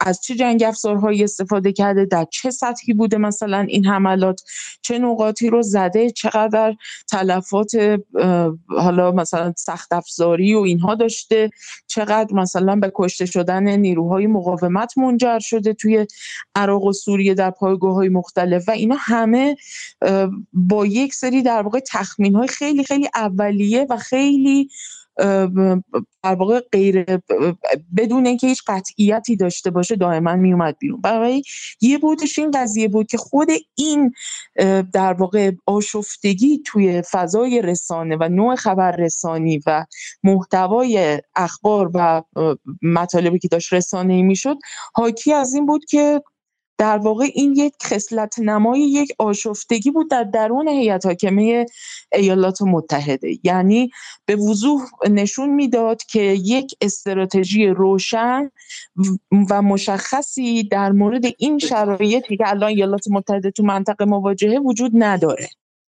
این به نظرم یک نکته خیلی مهم بود در مقابلش این که در واقع نیروهای مقاومت در منطقه یک استراتژی مشخص دارن که همشون سرش اتفاق نظر دارن.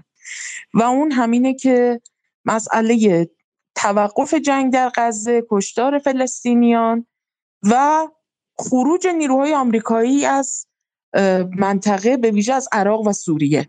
یعنی بر سر این قضیه یک اتفاق نظری بین نیروهای مقاومت وجود داشت که تمام کنش هاشون و تمام عملکردشون در طی این 120 اندی روزی که از آغاز عملیات طوفان الاقصا میگذره ما شاهد این وحدت استراتژی در بین نیروهای مقاومت بودیم و نقطه مقابلش اون تشتت و آشفتگی در سطح استراتژی در, در ایالات متحده بوده به نظرم.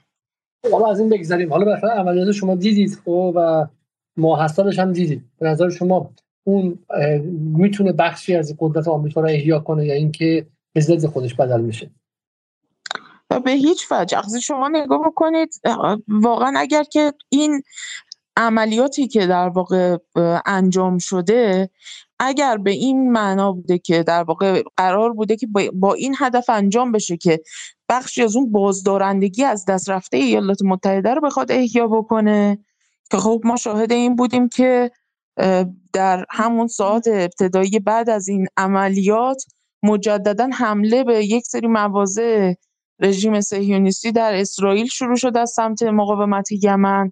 امشب هم که شاهد این قضیه بودیم که مجددا به یک سری از پایگاه های ایالات متحده و در سمت در واقع اون منطقه در واقع میدان گازی کنیکو و اینها حملاتی صورت گرفته بود. بنابراین کدوم بازدارندگی؟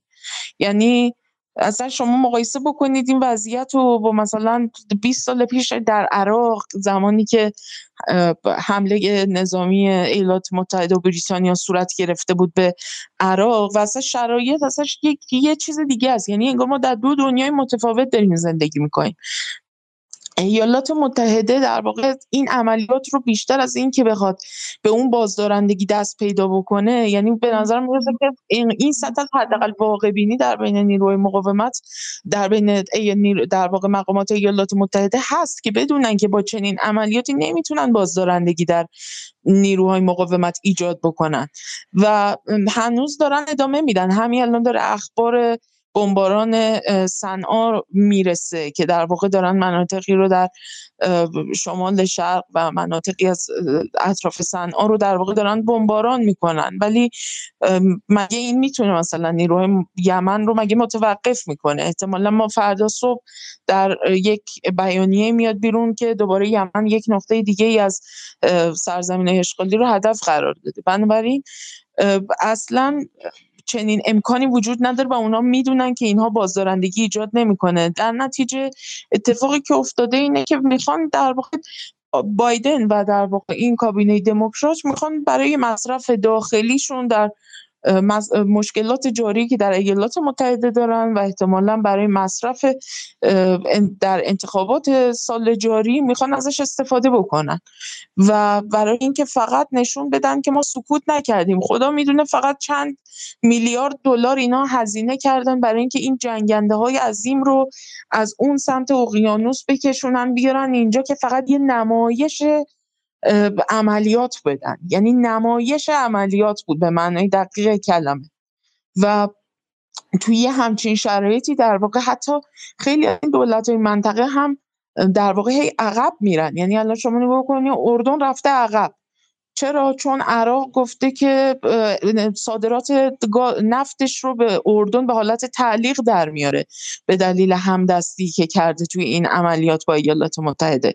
و اردن گفته که نه این اخبار همه کذبه ما هیچ همکاری نکردیم با ایالات متحده. و خب همه اینها در واقع یه نشان در واقع نشون میده که اصلا وضعیت بسیار متفاوت از گذشته. و علیرغم اون کوریخانی هایی که به اصطلاح و اون رجزخانی هایی هم که می‌کردن ایالات متحده و اخباری منتشر می‌شد که احتمالا می‌خواستن ببینن که واکنش ها به چه صورتی خواهد بود از سمت ایران. مثل اون مقاله‌ای که در واقع در پلیتیکو منتشر شد و در اون گفته بود که ایالات متحده و مشخصا آقای بایدن در واقع دستوری صادر کرده مبنی بر اینکه به هر حال بخش از تاسیسات ایران دارایی های ایران در پایگاه های دریاییش رو مثلا بخوان هدف قرار بدن احیانا. نه فقط در خارج از مرزهاش یعنی نه فقط مثلا نیروهای مثلا سپاه قدس رو در سوریه و عراق یا مثلا نیروهایی که اونها به اسم نیروی نیابتی ازش نام می‌برن و در واقع متحدین ایران هستن و بخش از گروه مقاومت منطقه هستن رو فقط بخواد مورد هدف قرار بده یا بخشی از لوجستیک در واقع نیروهای سپاه قدس رو در سوریه و عراق رو بخواد هدف قرار بده. گفته بود میاد در واقع تاسیسات دریایی ایران رو می‌زنه.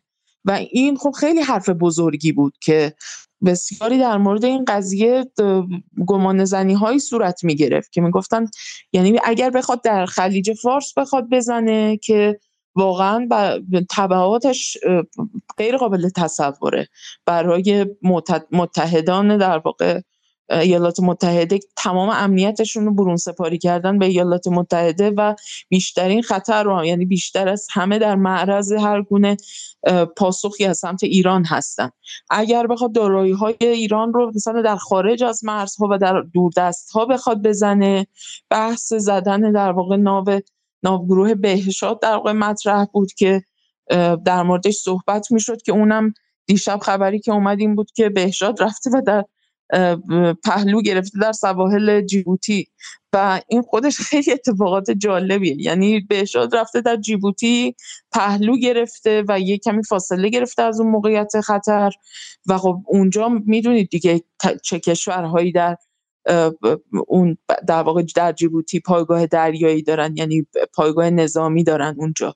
چین ایالات متحده، ژاپن و تعدادی از کشورهای اتحادیه اروپا شامل فرانسه و ایتالیا و اسپانیا و غیره. بنابراین ایران هم رفته در واقع اونجا پهلو گرفته کشتی بهشاد. خب این اتفاق خیلی جالبی بود. یعنی در کنار مجموعه این اخبار و نشون می‌داد که به این سادگی هم نیست. یعنی حتی اگر هم که بخواد دارایی های ایران رو در دوردست ها هم مورد هدف قرار بده باز هم ایران یه جوری بازی رو عوض می‌کنه و در موقعیتی قرار می‌گیره که همچین کار راحتی نخواهد بود برای ایالات متحده. بنابراین برخلاف گذشته چیزی که خیلی مهمه اینه که اولا به هیچ وجه ایالات متحده نمی‌تونه فعال مایشا باشه و این فقدان استراتژیش رو هم با این حمله های وضعیت بلبشویی که توی این عملیات های بی هدف و فاقد هر گونه در واقع انسجامی بر مبنای اون هدف استراتژیکی که باید تعریف شده باشه براش و اینها داره انجام میده و واقعا خیلی تشویش حاکمه بر این رفتار ایالات متحده و اینجوری هم نیستش که در واقع بازی رو اون تعیین بکنه.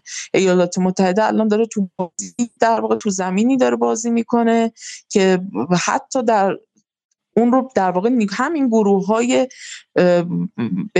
در واقع غیر دولتی دو گروه های در واقع همین ساب استیت های مقاومت دارن بازیش رو تعریف می‌کنن. بازی که انصارالله تعریف کرده تو دریای سرخ. بازی که نیروهای مقاومت عراق تعریف می‌کنن در عراق و سوریه. و همینطور ایران هم که به حال نقشش مشخصه. بله همین. من گم کردم رشته بحث خب مقدار زیادم در واقع ما گفتید و ولی در مجموع اصل حرف خیلی حرف خیلی خوبی بود و به اون بحث عدم انسجام آمریکایی ها من در اون نکته جالبیه. چون ما که نگاه می‌کنیم به عبارتی بالا این در تکمیل حرف حسین پاک و مجید رجبی هستش که مدیریت در دست آمریکایی نیست. چیزی که حسین پاک گفت و مجید رجبی هم به نظر من این آمریکایی ها می‌خواهند هم یک حرکتی از خودشون نشون بدن که بخش از بازدارندگی احیاش هم مانع از تشدید تنش ها بشن. و همین وسط یک جای خیلی خیلی باریکی دارن باز می‌کنن و این باعث میشه که به هیچ از خواستهاشون نرسن. یعنی در واقع این انقدر این پیچیده است و در منگنه هستن که دستشون بسته است. الان به نظر من فضا فضای سنگینی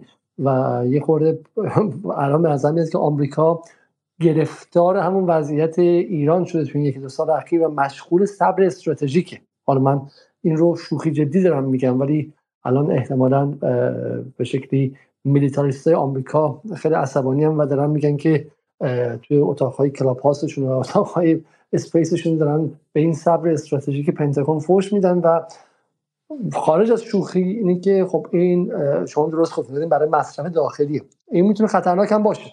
چون الان ترامپی که داره میاد بالا و به صورت اوج می‌گیره یکی از چیزهایی که بعد بایدن رو در مناظره های احتمالی تحقیر کنه همین سکوت و بیعملی بایدن مقابل ایرانه.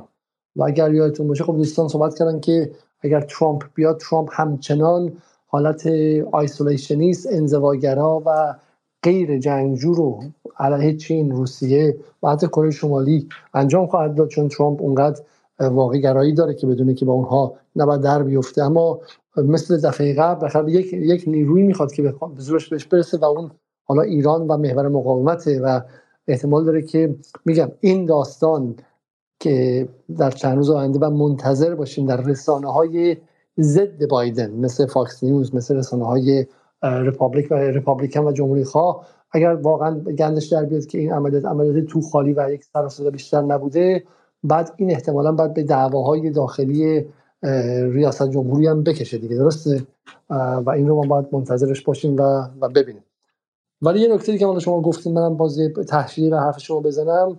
بحث این الاسد بود که حالا یه نکته شاید جالب باشه. برای من واقعا معتقدم که من نقدم به این الاسد نبود. نقدم به این بود که این اصلا حالا هر اتفاقی که افتاد ما سعی کردیم که واقع گروه های در داخل ایران سعی کردن که اون رو بیشتر از آن چیزی که بود جلوه بدن و به جامعه و به طرفداران محور مقاومت بفروشن. و اون نظر من یه مقدار ناصادقانه بود. ولی اینکه بالاخره حمله به پایگاه آمریکایی که الان کتایب انجام داد به نظر من شروع ریختن قبح خیلی خیلی جدیه این واقعا با همون اینو اسد بود. این بود که اینو اسد یک قبحی رو ریخت و یک خط قرمزی رو رد کرد که حالا اگرچه خودش به کشتن سرباز آمریکایی منجر نشد اما این خط قرمز در اونجا در اونجا باقی موند. من فکر می‌کنم که تقریبا بحث رو برای امشب آقای علیزاده ببخشید. در خدمت رسمای پاک بفرمایید. من خواهش می‌کنم آقای استاد محمد قروی رو بیاریم بالا از ایشون بهره بشین. ایشون از اساتید حوزه رسانه و ساکن لبنان هستن و یک مرکز رسانه‌ای در لبنان دارم. من دیدم که اینجا دارم میشنون. خیلی خوشحال شدم. اکانتشون چی هستش؟ محمد قروی. همینجا با چفیه عکسشون هست با چفیه فلسطینی. عکسشون من آها بسیار من دیدمشون. بله بله. من سوالی که واقعا از داشتم خوب از اگه ایشون بیاد بالا چون سوالی کسی که الان ریسپشن این در منطقه چی بوده؟ الان روزنامه عربی چی نوشتن امروز صبح؟ در لبنان چی نوشتن؟ در عراق چی نوشتن؟ و در مثلا در اردن چی نوشتن؟ اگر کسی می‌تونه توضیح بده به نظرم ایشون می‌تونن. ایشون من می‌تونم ولی ایشون هم اگر بیان این موضوع رو بگن من دعوتشون کردم. دعوتشون کردم حالا می‌دونن که چه جوری بیان بالا یا اینکه اگر علاقه دارن من دعوتشون کردم و منتظرم که ایشون بپذیرن و و به ما ملحق شن. آقای قروی اگر صدای ما رو میشنوید دعوت ما رو بپذیرید و بیاید بالا. حالا آقای قروی بیاد آقای پاک شما به ما بگید که واکنش روزنامه چه بود امروز در جهان عرب؟ آقای علی یه تحلیلگر یک ژنرال تحلیلگر لبنانی هست به نام ژنرال الیاس حنا. ایشون تحلیلگر شبکه الجزیره هست در کنار آقای دوویری و هم الجزیره عربی هم انگلیسی. خب یک ژنرال مسیحی لبنانی است که حالا میانه آنچنان خوبی هم با مقاومت نداره. من اولین واکنش ها رو از ایشون وقتی دیدم وقتی الجزیره در حین حملات دعوتشون کرده بود که تحلیل کنن گفتن که کاری که امریکایی ها انجام دادن چیزی رو تغییر نمیده. گفتن که وقتی کتاب حزب الله و مقاومت به پایگاه برج 22 حمله کردند ما فکر کردیم وارد یک مرحله جدید شدیم اما واقعا این اتفاق نیفتاد و جواب آمریکایی ها خدمت شما عرض کنم معیوس کرده بود. حتی طرفداران میانه روی امریکا رو در منطقه در عراق خب واکنش ها بسیار شدید بود یک دست بود به حمله امریکایی ها از ریاست جمهوری پارلمان نخست وزیری و فسایل مقاومت به این واکنش به این حمله واکنش نشون دادن. اعضای عمومی اعلام شد و کسایی هم مثل آقای مقتدا صدر سکوت کردن در این باره و چیزی نگفتند فضای سیاسی عراق فضای حکومتی عراق یک دست بود. یکی از نکات جالب بیانیه نخست وزیری عراق این بود که این عمل امریکایی ها باعث میشه که دولت عراق دیگه یعنی تلویحا گفت که دولت عراق دیگه جلوی گروه مقاومت رو نمی‌گیره و خیلی جالب بود این نکته در سوریه وزارت امور خارجه و وزارت دفاع و ستاد ارتش سوریه بیانیه دادن. وزارت امور خارجه سوریه اعلام کرد که اگر حملات امریکایی ها ادامه داشته باشه منطقه به بشکه باروت آتش گرفته تبدیل میشه و هیچ کسی سرنوشت منطقه رو تشخیص نخواهد داد.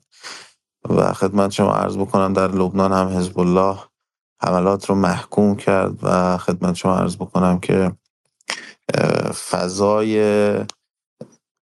افکار عمومی منطقه شامات به شکل عمومی به دلیل اینکه این حملات آنچنان که باید و شاید مؤثر نبود واکنش بسیار زیادی به این حملات نشون نداد و خب بیشتر تمرکزها باز روی غزه و روی جنوب لبنان متمرکز ماند خصوصا اینکه ما روز پر ارتحابی رو در جنوب داشتیم مگر اینکه حملات امریکایی ها ادامه پیدا بود. بسیار ممنون از شما.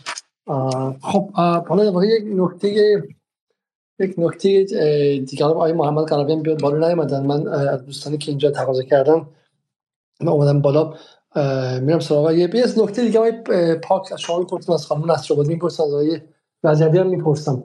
اینکه بالاخره حداقل در رسانه غربی یک چیز مشخص شد و اینکه خیلی نمی‌دونستن که آمریکا بخشی از سوریه رو به صورت غیر قانونی اشغال کرده و این الان مشخص شد.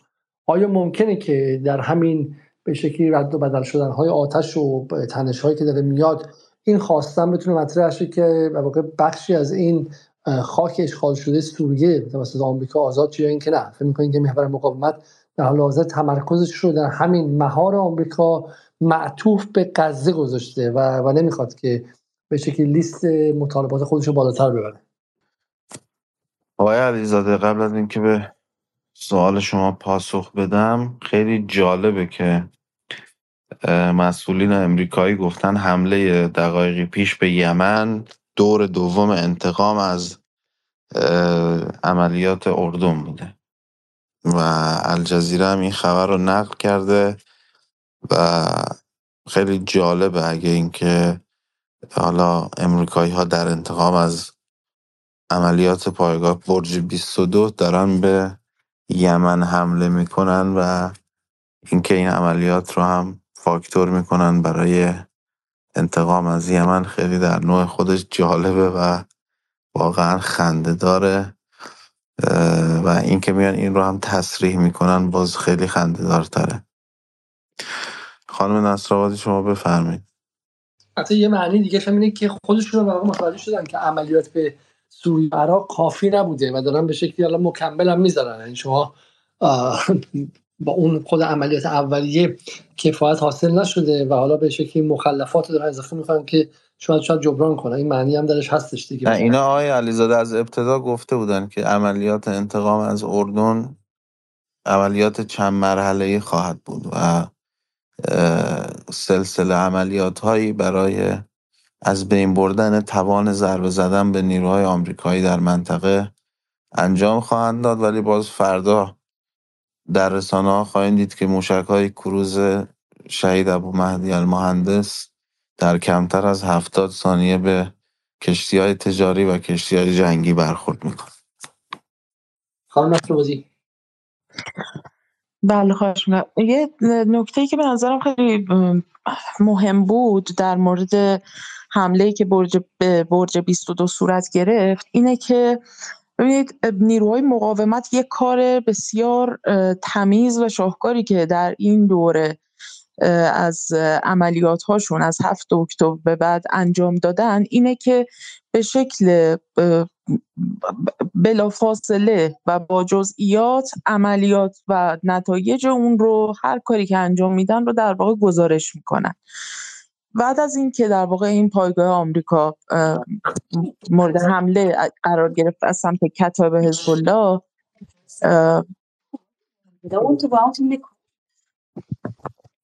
میکروفون یکی از دوستان نظر باز میکروفون آقای علیزاده. بله مرسی. کتاب حزب الله که بیانیه داد در اون سراحتا اعلام کرده بود که سه پایگاه اشدادی، تنف و رکبان رو مورد حملات در واقع پهپادی و راکتی خودش قرار داده. بعد از بیانیه کتائب بیانیه اولیه سنتکام اومد بیرون که در اونجا بدون اینکه اشاره دقیقی بکنه که کدوم پایگاه و به چه صورتی مورد حمله قرار گرفته و کیفیت این حمله رو بخواد تشریح کرده باشه یک گزارش اولیه داد و از تلفاتی که داشتن. در مدت کوتاهی بعد از این اتفاق یعنی چون در بیانیه سنتکام اشاره شده بود به اینکه پایگاه آمریکا در شمال شرق اردن و در مرز سوریه مورد حمله قرار گرفته. اسمی از برج 22 نیاورده بودن و هیچ جزئیاتی از کیفیت حمله هم صورت در واقع در بیانیه سنتکام نیامده بود در بیانیه اولیه. بعدش اردن اومد در واقع و یک به شکلی میشه گفت به نوعی اومد در واقع نه اینکه حالا تکذیبیه ولی که به هر حال اومد یه روشنگری کرد یه بیانیه دادن که من فکر کنم تو شرق الاوسط خوندم بیانیه‌شون رو. اعلام کرده بودن که خاک اردن مورد تعرض قرار نگرفته در این حملات. همه اینا تو همون یکی دو ساعت اولیه بعد از عملیات در واقع اتفاق افتاده بود و هنوز ظاهرا از لحاظ رسانه‌ای هیچ گونه برنامه ریزی یا سازماندهی تو فضای رسانه‌ای برای چگونگی انعکاس این اخبار از سمت نیروهای ایالات متحده به حال وجود نداشت و همین این باعث شده بود که در واقع اخبار اولیه اتفاقا خیلی به نظر روشنگر باشن. از این نظر که اتفاقی که افتاده و در واقع اون سناریو پردازی که متعاقب اون از سمت ایالات متحده صورت گرفته داره در واقع سعی می‌کنه که یه تفسیر متفاوتی رو از آنچه که اتفاق افتاده به شکلی ارائه بکنه. ایالات متحده اصرار داشت که در واقع پایگاهی در اردن مورد هدف قرار گرفته و نه در خاک سوریه. که خب این به لحاظ اون مبانی حقوقی که از منظر در واقع منشور ملل متحد نسبت به حمله به یک پایگاه در واقع یک دولتی در خاک کشوری مثل اردن که بر مبنای یک توافقاتی که در دوره‌ای که به اصطلاح اینها داشتن علیه داعش مبارزه می‌کردن با هم دیگه این توافقها رو داشتن که مثلا ایالات متحده پایگاهی در خاک اردن داشته باشه که بتونه این اقدامات لازم رو علیه داعش انجام بده. ولی خب آن های ایالات متحده در خاک سوریه در واقع کاملا مصداق اشغال محسوب میشه. و نکته مهم تو بیانیه کتایب حزب الله این بود که در واقع های ایالات متحده در خاک اشغالی سوریه هدف مشروع بوده برای نیروهای مقاومت. این هدف مشروع دقیقا کاملا منطبق بر ماده 51 منشور ملل متحد که باید اون رو زیل ماده دوم بند یعنی در بند چهارم ماده دوم منشور ملل متحد خوند که کاملا این مسئله رو روشن می‌کنه که ایالات متحده به شکل غیرقانونی و به عنوان یک نیروی اشغالگر در خاک سوریه حضور داره و باید این خاک رو در واقع ترک بکنه بر مبنای حقوق بین المللی که در واقع این حقوق موضوعی که در نظام بین الملل به هر حال از سمت همین دولت غربی بسیار مورد استناد قرار می‌گیره. از طرف دیگه ایالات متحده اصرار داشت که در واقع با مطرح کردن برج 22 بگه که در خاک اردن مورد حمله قرار گرفته تا دستش باز باشه که به عنوان در واقع یک پایگاهی که بر مبنای یک مشروعیت و بر مبنای اون قانونمندی و اون توافقی که بین ایالات متحده و اردن بوده در واقع اونجا حضور داشته و نه به عنوان اشغالگر تا بتونه در واقع دست خودش رو باز بکنه برای اینکه بتونه حالا تلافی بکنه یا به حال پاسخ لازمی رو بخواد در مقابل این حمله صورت بده. از ای که هستش اینه که از خود ایالات متحده اخبار و مباحثی که در واقع اومده بود بیرون حاکی از این بود که حتی در درون ایالات متحده هم بسیاری اعتراض دارن نسبت به این قضیه که دقیق نمی‌دونن اصلا چه اتفاقی افتاده و اینکه آیا اساسا این برج 22 مورد حمله قرار گرفته یا نه خودش اصلا محل بحثه. از این نظر اینکه الان به حال روسیه ظاهرا به سوریه و عراق این پیشنهاد رو مطرح کرده که حالا هم درخواست رو دادن به شورای امنیت برای جلسه اضطراری و همین که به سوریه و عراق گفته که در واقع به شکلی شکایتی علیه ایالات متحده تنظیم بکنن به دلیل این عملیاتی که در خاک این کشورها و به نوعی در زیر پا گذاشتن حق حاکمیت سرزمینی این کشورها انجام داده ایالات متحده. و نکته مهم دیگه اینه که حتی خوبه که در واقع این دولت‌ها درخواست یک بازرسی از سمت سازمان ملل یعنی همین به هر حال متخصصانی که به هر حال میان برای inspection از سمت UN میان در این موقعیت ها و بررسی می‌کنن موقعیت رو. اصلا بیان ببینن کدوم پایگاه دقیقا مورد حمله قرار گرفته. چون از یک طرف بحث هایی که مطرح میشه از سمت بخشی از همین کسانی که به حال متخصصان همین امور میلیتاریستی و به حال تحلیل این مسائل منطقه‌ای هستن. بحثشون اینه که در واقع برج 22 چیزی جدا از پایگاه التنف نیست. یعنی بخشی از اون تأسیسات به حساب میاد و امتداد اونه. حتی اگر تو خاک اردن باشه. از طرف دیگه این که اساسا خود برج 22 مورد حمله قرار گرفته باشه الان مورد بحثه.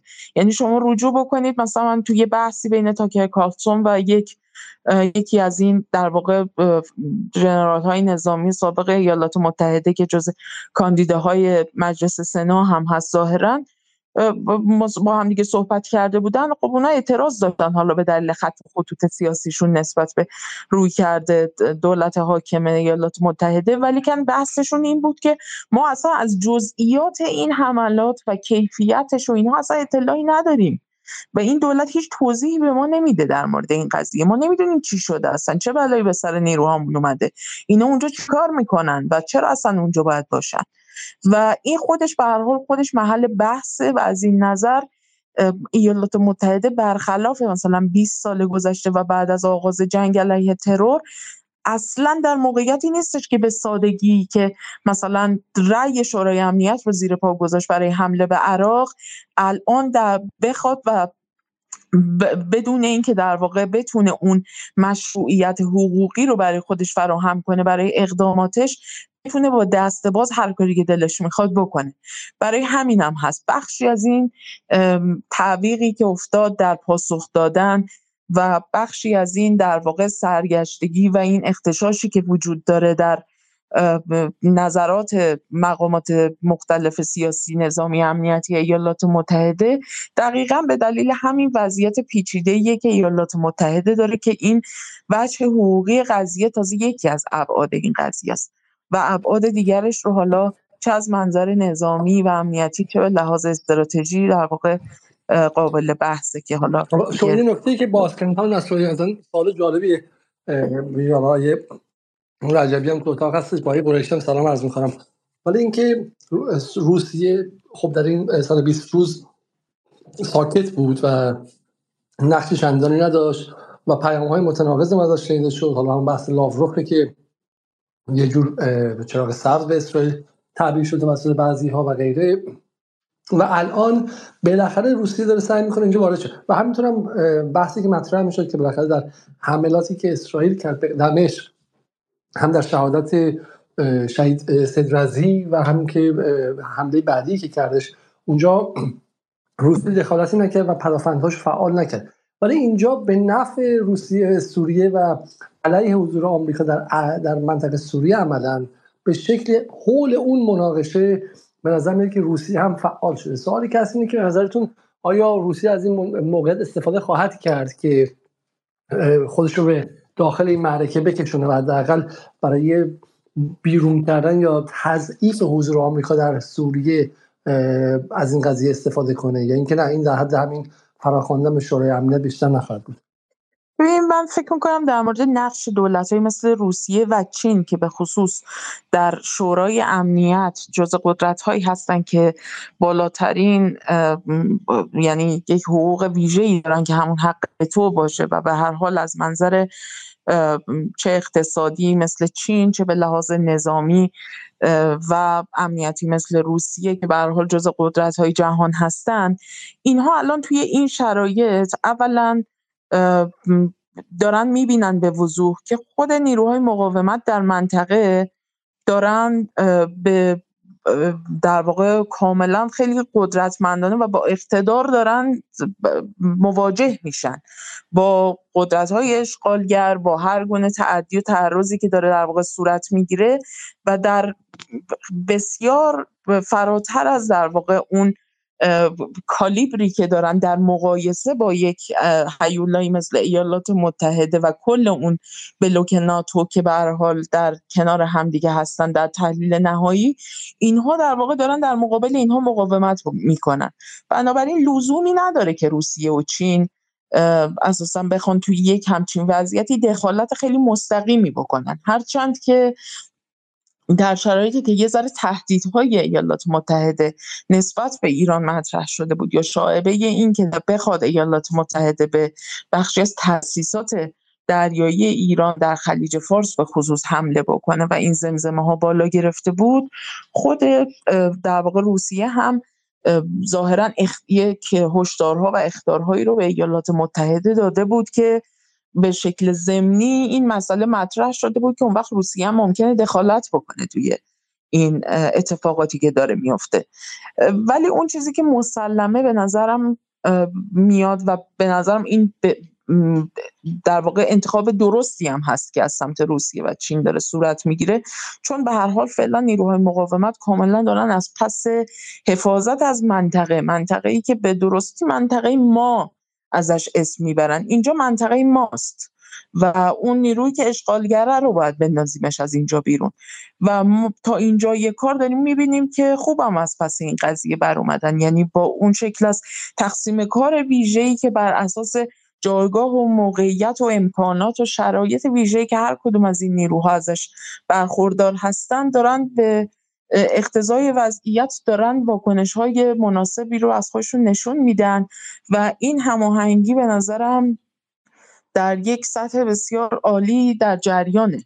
خب این لزومی واقعا نداره که بخواد یک قدرت های دیگری بخوان درگیر بشن توی این قضیه و در شرایطی که ایالات متحده نه از موضع یک در واقع ابرقدرت مقتدر که از منظر در واقع در جایگاه یک قدرتی که کاملا تنزل کرده قدرتش توی این منطقه و از طرفی دارن درخواست میدن همزمان که باید بری بیرون از این منطقه و همزمان اون می‌خواد که در واقع یه پایی داشته باشه توی این منطقه. حالا من اعتقاد ندارم که علاقه داره آمریکا به اینکه ثباتی در این منطقه این ما در غرب آسیا برقرار باشه. اتفاقا برعکس.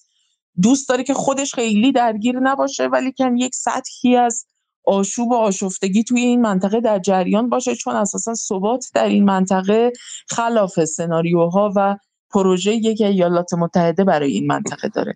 ولی که خودش هم نمی‌خواد خیلی زیاد درگیر بکنه چون به هر حال اون چشمانداز استراتژیکی که متصور هست برای خودش یک درگیری در یک سطح عالی تو منطقه ما رو در واقع اختزان نمی‌کنه.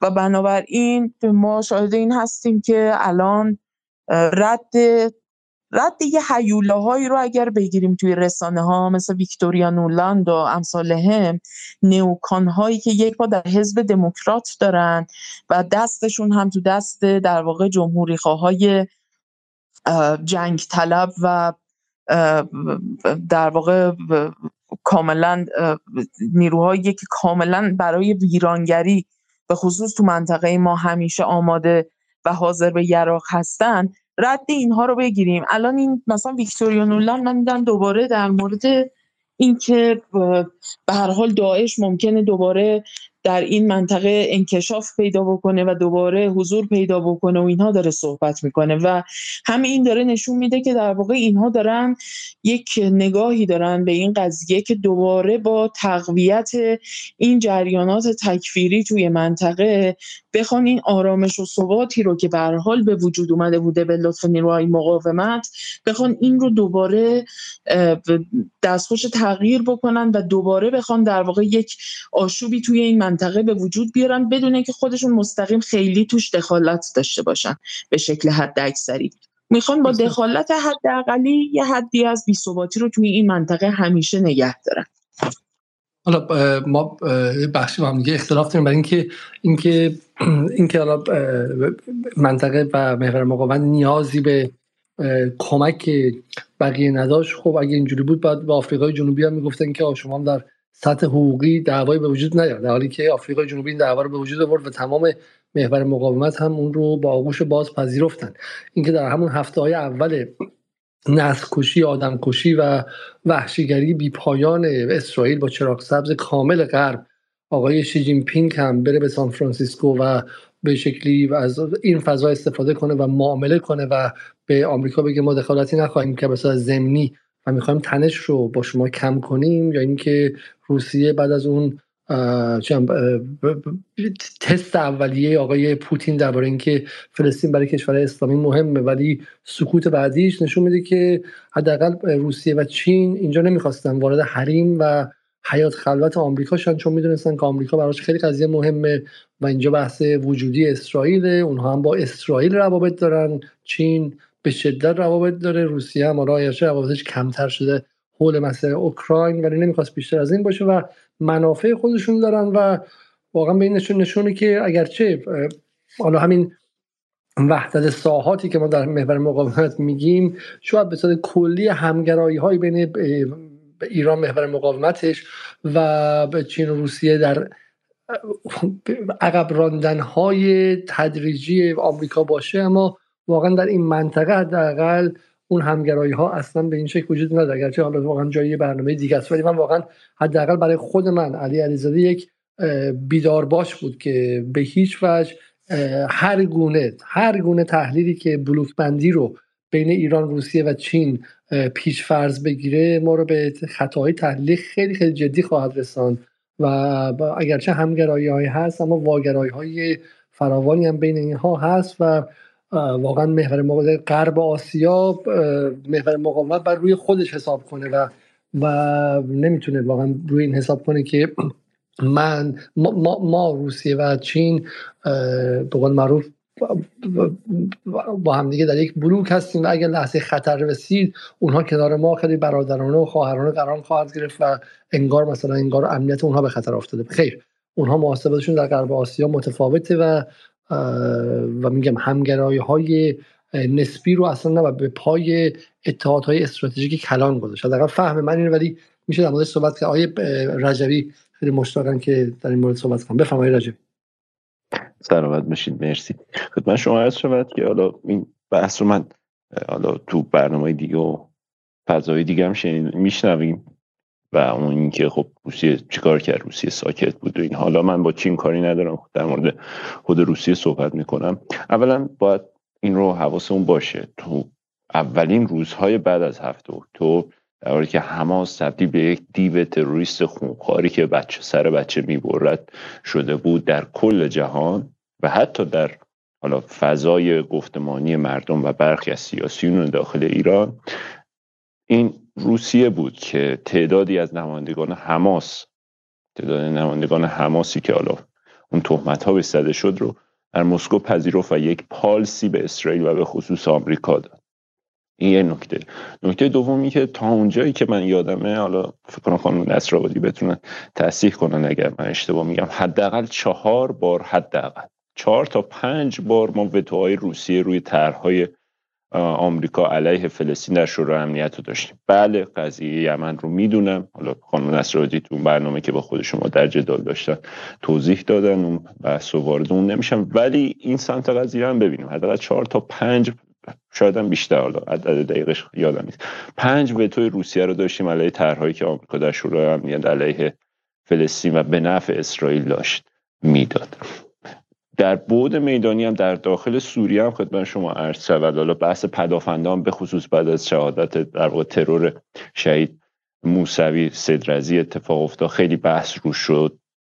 و اون که تو تایمی که ایران درگیر حالا سیاست های خاص خودش در منطقه بود و تلاش هاش به واسطه اون سیاست ها تلاش های نظامیش برای استقرار سیستم پدافندی توی سوریه مدام با حملات اسرائیلی ها پاسخ داده می‌شد. و اون حالا خود اون حملات هم هیچ وقت از سمت ایران پاسخ جدی دریافت نکرد و باعث شد که سوریه نتونه یک سیستم پدافندی داشته باشد. در همون زمان ما درگیر چیزی به اسم صبر استراتژیک بودیم. همون تایم روسیه سیستم های پدافندی قدیمی اس دویست های روسی سوریه رو بهینه سازی کرد و حتی سیستم های پدافندی جدیدی هم به روس سوریه فروخت به ارتش سوریه واگذار کرد. یا فروخت اینو دقیقا مطمئن نیستم و جالب بدونید بخشی از موشک هایی که شلیک میشه بله تعداد موشک ها اصابت می‌کنه. ولی بخش دیگه از موشک ها توسط همون سیستم ها پدافند میشه. در قضیه شهید صدرزی هم همین اتفاق افتاد. تعداد موشک ها پدافند شد. هیچ سیستم دفاعی در جهانم صد درصد عمل نمی‌کنه. پس چه در بود سیاسی؟ چه در بود حالا دیپلماسی یا اون اتفاقاتی که در شورای امنیت میفته و چه در بود نظامی و فنی روسیه کاری که می‌تونسته انجام بده رو حداقل برای محور مقاومت و حالا به خصوص سوریه انجام داده. پس این که بگیم کلا هیچ اتفاقی نیفتاده یکم دور از واقعیته و دوم اینکه فکر نکنم نظر شما هم این بود چون در این جمله پایانیتون به من اثبات کرد اینجوری فکر نمی کنید ولی موضعی از روسیه عوض نشده به نظر من. روسیه طرفدار دو تر دو دولت دو ملت هست. هم از با اسرائیل ارتباط دارد و هم بارها تکرار کرده است که یک استیت فلسطینی باید در اون سرزمین در اون ایجاد بشود. چیز عجیبی اتفاق نیفتاده. اون صحبت لابروف هم جالبه. حالا کاش حالا مقاله آرتی و دوستان بتونن مطالعه بکنن. مبنی بر این است که اسرائیلی ها در واقع نتانیاهو می‌گوید که ما و روسیه در واقع نقل قولی است در واقع تفسیری از نقل قولی از نتانیاهو است.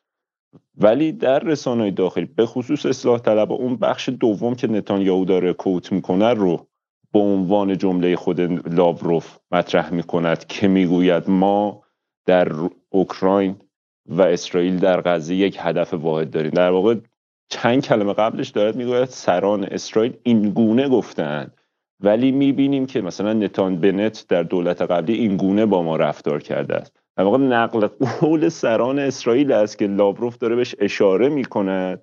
در رسانه های داخلی ما لابروف دو نقطه ما در اوکراین و غزه یک هدف واحد داریم. این جمله سران اسرائیل بوده.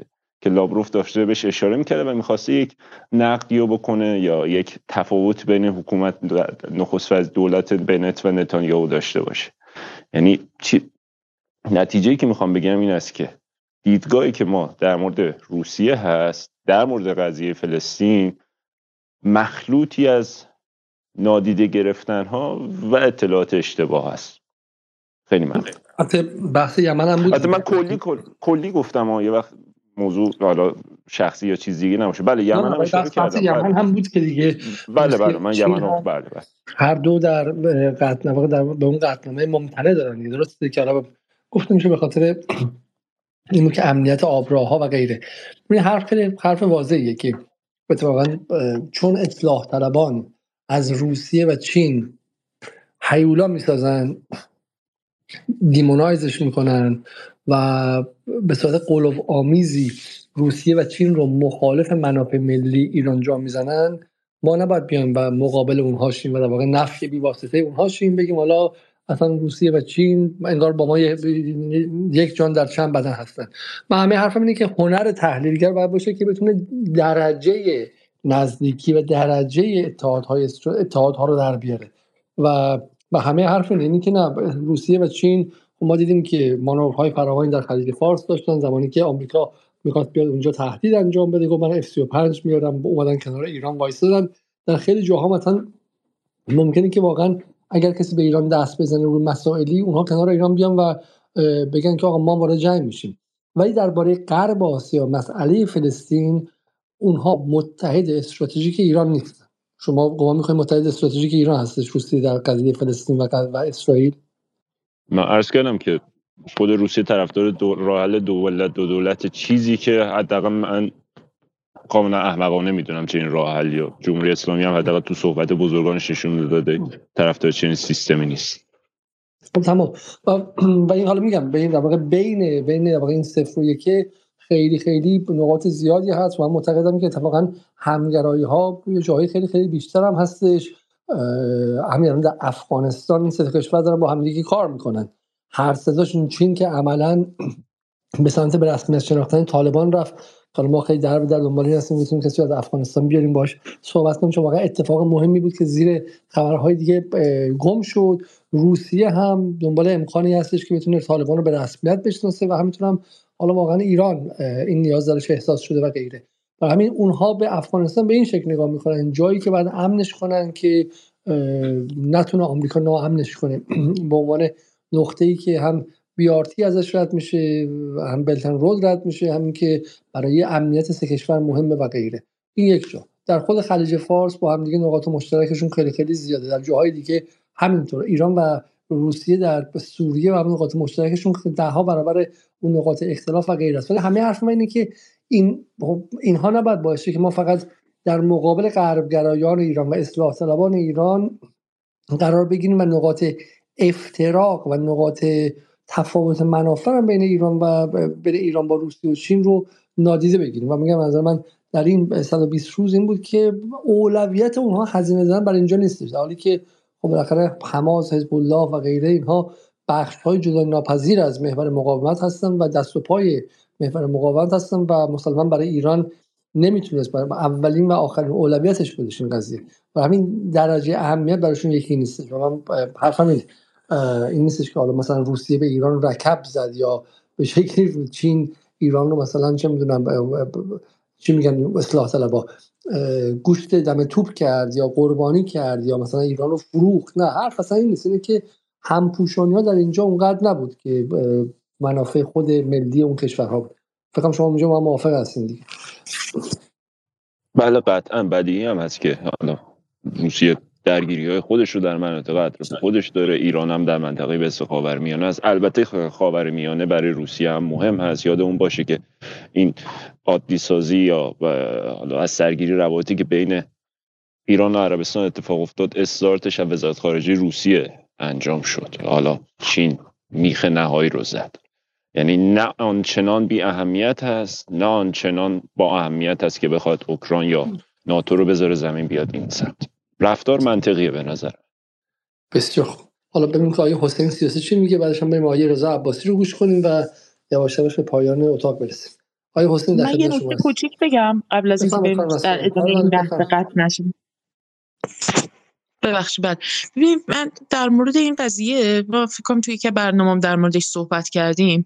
به این زیگزاگ زدن های دولت ها در این دوره یک مسئله که ما باید نسبت بهش یه مقداری واقع بینانه نگاه بکنیم. از این نظر که دولت ها منافعشون و در حوزه هایی که در واقع با همدیگه همکاری تو سطوح مختلف دارن به شکل خیلی کامل و حد اکثری با همدیگه ممکنه تطابق نکنه تو هر لحظه و در هر برهه. با توجه به اینکه به هر کدوم اینها در یک منطقه یک منافع استراتژیکی دارن که به هر حال طبیعتا با دولت های دیگه در واقع درجه اهمیتش متفاوت میشه از یک طرف.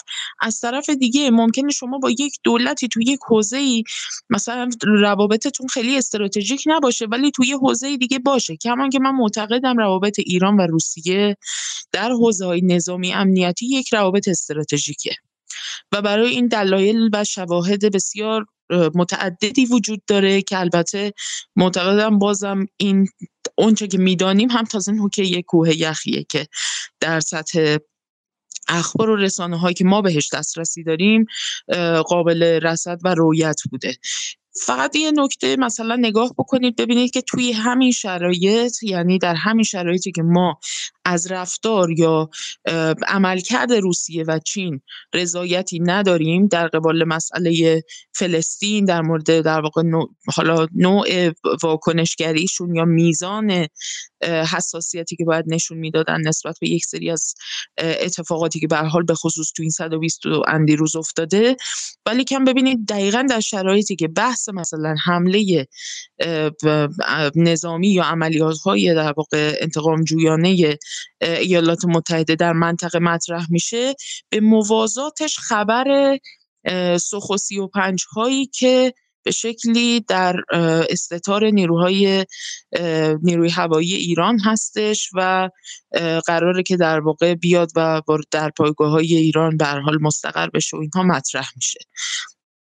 نه فقط سوخ و پنج هم نیست و جنگ افزارهای دیگری هم در کنار این قضیه هستند و این رسانه شدنش الان یک دفعه توی این شرایط. بعد از اون همه در واقع تردیدها و شایعات و مباحثی که در مورد اون بحث های بندهای غروب آفتاب در واقع قطنامه شورای امنیت مطرح بود و این مسائل در این بره یک دفعه این خبر رسانه میشه. خب اینا یه معناهای خاصی داره دیگه. به هر حال اینا کداییه که به حال تو شرایط معینی داده میشه. یا اینکه مثلا علیرغم اینکه ما می‌دونیم که چین چقدر محافظه کارانه در واقع توی uh, منازعاتی که در این سالها در جریان بوده به خصوص با ایالات متحده چه از سمت ایران چه از سمت روسیه مواجه بوده در این شرایط مثلا می‌بینیم که وزیر دفاع چین وقتی با وزیر دفاع روسیه این دیدار در واقع ویدیویی و آنلاین رو داشتن با همدیگه چین برای اولین بار به سراحت میگه که در مسئله اوکراین به شکل تمام ایار پشت سر روسیه است و اجازه نمیده که روسیه از بابت تحریم ها و مسائلی که بعد از جنگ اوکراین به وجود اومده بخواد آسیب ببینه.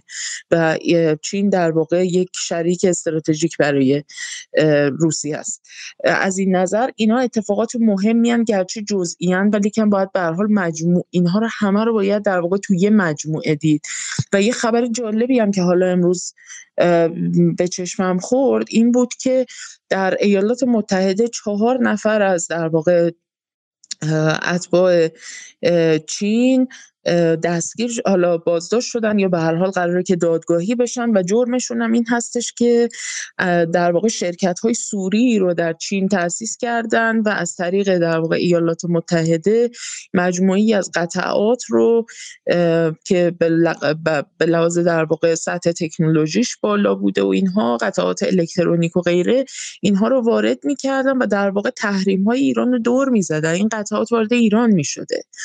و اینا اتفاقاتیه که به حال خیلی قابل توجهه. وقت به خصوص وقتی که چین محافظه کار رو رفتار شما دیده باشیم و رویت کرده باشیم اینجور اتفاقات به حال مواردی هستن که به نظرم خوبه که به حال تو تحلیل هامون اینها رو لحاظ بکنیم در کنار اینکه انتظار هم نداشته باشیم که در واقع مثلا چین و روسیه به عنوان مثلا نیروهای محور مقاومت بخوان عمل بکنن یا انتظاری که مثلا از نیروهای مقاومت هستش رو مثلا بخوایم از اونها داشته باشیم و همون رو بخوایم به شکلی عینا از سمت اونها انتظار داشته مرسی ببخشید. آیه حسین شما خواستین چیزی کوتاه اگه می‌خوام بگیم بفرمایید. بله حتما چشم. عرض به حضورتون که پیرو صحبت های خانم نصرآبادی عزیز بله خب. این کلمه خب. اما توی حمله که شد به یه فرودگاهی توی سوریه و چند تا مستشارای ایرانی اونجا کشته شدن. یادمون باشه هواپیماهای روسی روی مرز جولان و به سمت همین پایگاه التنف و اون جاده پرواز می‌کردن به عنوان مثلا پلیس. اما موقعی که التنف و اون برج 22 رفت زیر ضرب هواپیمایی وجود نداشت. یعنی این خودش یه بازیه. یعنی یکی داد یکی گرفت. اما یه صحبتی از سید حسن نصرالله هست که ما توی مرز جنوبی خودمون و شمالی اسرائیل کاری که داریم انجام میدیم اون درگیری هایی که وجود داره تمرکز ارتش اسرائیل رو داریم به دو نیم تقسیم می‌کنیم که زورش رو کامل روی ماجرای غزه نتونه بذاره. خب یک جاهایی هم واقعیت اینه که درسته که این معنی رو نمیده. اما یک جاهایی واقعا ماجرای روسیه و اوکراین تمرکز رسانه ای رو از روی مقاومت درگیری مقاومت و غرب برداشت. مثل یه دو هفته پیشی که یه خبری اومد که اوکراین به فلان جای روسیه حمله کرده و غیره. یعنی می‌خوام بگم درسته که همون معنی رو نداره همون نزدیکی رو نداره اما یه همچین کارهای این شکلی هم انجام می‌تونه بگیره که گرفته دیگه. مرسی. بسیار ممنون از شما. آقای رضا عباسی در خدمت شما هستیم. بفرمایید به عنوان آخرین صحبت کننده و بعدش برنامه تموم کنیم. سلام عرض ادب. شبتون بخیر. واقعا ساعت دو خورده یه دیگه اینقدر انرژی فکر نکنم مونده باشه برای دوستان. من عذرخواهی می‌کنم اگه خودم حالا لو پاورم وضعیت مناسبی نیست.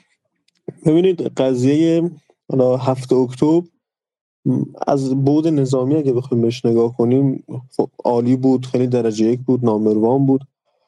ولی اعتقاد شخصی من اینه که هفته اکتبر همونقدر که برای اسرائیل دردناک بود ضرباتی رو هم به خود ما وارد کرد که این ناشی از یه اقدامی بود که برنامه ریزی نشده بود کاملا مشهود بود. چون نمیشه شما یه ضربه ای بزنی. من مثلا درگیر شدم با یه طرف مقابلی امید رو به یه چک بندازم. یعنی امیدم چک اول باشه. بعد خب تبعات خیلی زیادی برام اتفاق بیفته. وقتی که ما حوادث غزه رو نگاه می‌کنیم هرچند مردانه و خیلی عالی هم مقاومت کردن و الان هم دست پایین رو ندارند. اما ضررهایی که در این جنگ برای مقاومت برمغان اومد خیلی خیلی واقعا تبعات بالایی داشت. حاج ساده سید رزی واقعا اینها و و فرماندهان مقاومت اینا ناشی از این بودن که یک جنگ بدون برنامه ریزی شده به محور مقاومت تحمیل شد. حالا اگر بخوایم به این قرض زدن ها نرسیم در کل ما اگه بخوایم منطقی به قضیه نگاه کنیم یک روزی خط قرمز آمریکا این بود که در بیابونهای علمبار که داره کاروانش میره هیچ ایست بازرسی نباشه که بخواد جلوش رو بگیره که بگه آقا کاروان شما در عراق چه می‌کنه. الان ما به نقطه رسیدیم که نه تنها ما پایگاه های آمریکا رو روزانه داریم بمباران می‌کنیم بلکه عقب نشینی خطوط قرمز آمریکا به اینجا رسیده که اگر من تلفات انسانی بدهم پاسخ میدم یعنی اوکی حمله کنید بزنید نابود کنید تاسیسات رو خراب کنید تا زمانی که من هم تلفات جانی از طرف نیرو انسانیم نباشه و در داخل مورد حجم واقع نشم. و خب طبیعتا حالت عادی اگر بود شاید حملات عجیب غریبی می‌شد. و این چند روز فاصله میان تصمیم گرفتن بایدن برای اینکه کجا رو بمبارون کنه تا اقدامشون در عراق و سوریه نشون می‌داد واقعا یک به هم ریختگی یک شلختگی عجیب غریبی در کاخ سفید و پنتاگون بود. من اون روزها حالا بر حسب وظیفه و شغل خیلی رصد می‌کردم اخبار رو و خیلی هم نگاه می‌کردم که این هواپیمای جاسوسی آمریکا واقعا کجاها رو دارن بیشتر فعالیت می‌کنن؟ نفت تا چیزهاشون هواپیمای جاسوسیشون تجسسیشون. با توجه به چیزهایی که من دیدم اون روز من حدس خودم هم مثل خانم نصرآبادی که فرمودن این بود که یک عملیاتی در خلیج فارس انجام میشه و تاسیسات نفتی ایران در خلیج فارس مورد بمبارون قرار می‌گیره. چون واقعا فعالیت آمریکا اون لحظه در روزهای اولیه در خلیج فارس بود بیشتر از همه جا. اما قطعا به تب یک رفت آمدهایی از لحاظ دیپلماتیک بوده و پیامهایی به آمریکا ارسال شده که اونها از اون موضع قدرتی گفتن ما مستقیم به ایران پاسخ میدیم شایعاتش منتشر کردن. یک جورایی زمین سازی کردن برای این اقدام یهو عقب نشینی کردن به دولت عراق اطلاع دادن. ما خیلی جمهوری اسلامی توی این قضیه مورد حجم واقع قرار گرفت که گفتن آقا زمانی که عین الاسد جمهوری اسلامی زد چرا باید چهل دقیقه قبلش بره به عراق خبر بده؟ الان هم نگاه می‌کنید که آمریکا وقتی که می‌خواست عراق و سوریه رو بمبارون کنه قبلش رفت با آمریکا با عراق هماهنگ کرد. با ایران یه جورایی یه جورایی وقتی با عراق هماهنگ می‌کنی دولت شیعه عراق به عبارتی داری با جمهوری اسلامی هماهنگ می‌کنی. سایت هایی که این همه بمبارون این همه شعاف که آقا ما بمب اتمی از آمریکا فرستادیم خاورمیانه حجم تخریب بالا. ولی واقعا چه تلفاتی چه دستاوردی؟ سوله های خالی رو بمبارون کردن و الان یه جورایی ابرقدرت دنیا که هیولا بوده داره با این شوی که اجرا کرده افکار عمومی خودش رو جمع می‌کنه. همین الان توی یمن همونجوری که خانم نصر هم گفتن بمبارون شد و کجا رو بمبارون کردن؟ اگه دوستانی که حالا تو حوزه یمن دنبال می‌کردن اخبار رو کوه اتان فکر کنم همچین اسمی داره. حالا من اگه اشتباه هم میگم ببخشید. یک کوهی بود که اگر دقت کرده باشید اول جنگ با عربستان و سعودی یک تصویر خیلی عجیب غریبی ازش اومد که حتی گفتن که امکان داره عربستان از های اتمی توش استفاده کرده باشه توی اون مرکز صنعا. اون کوه کوهیه که یکی از زاغه های مهمات یمن از قبل از دولت منصور هادی بوده. و الان هم اگر نگاه کنید دقیقا رفتن همون کوه رو زدن. اهدافی که اهداف خیلی قدیمی و خیلی شو شده و سوخته است.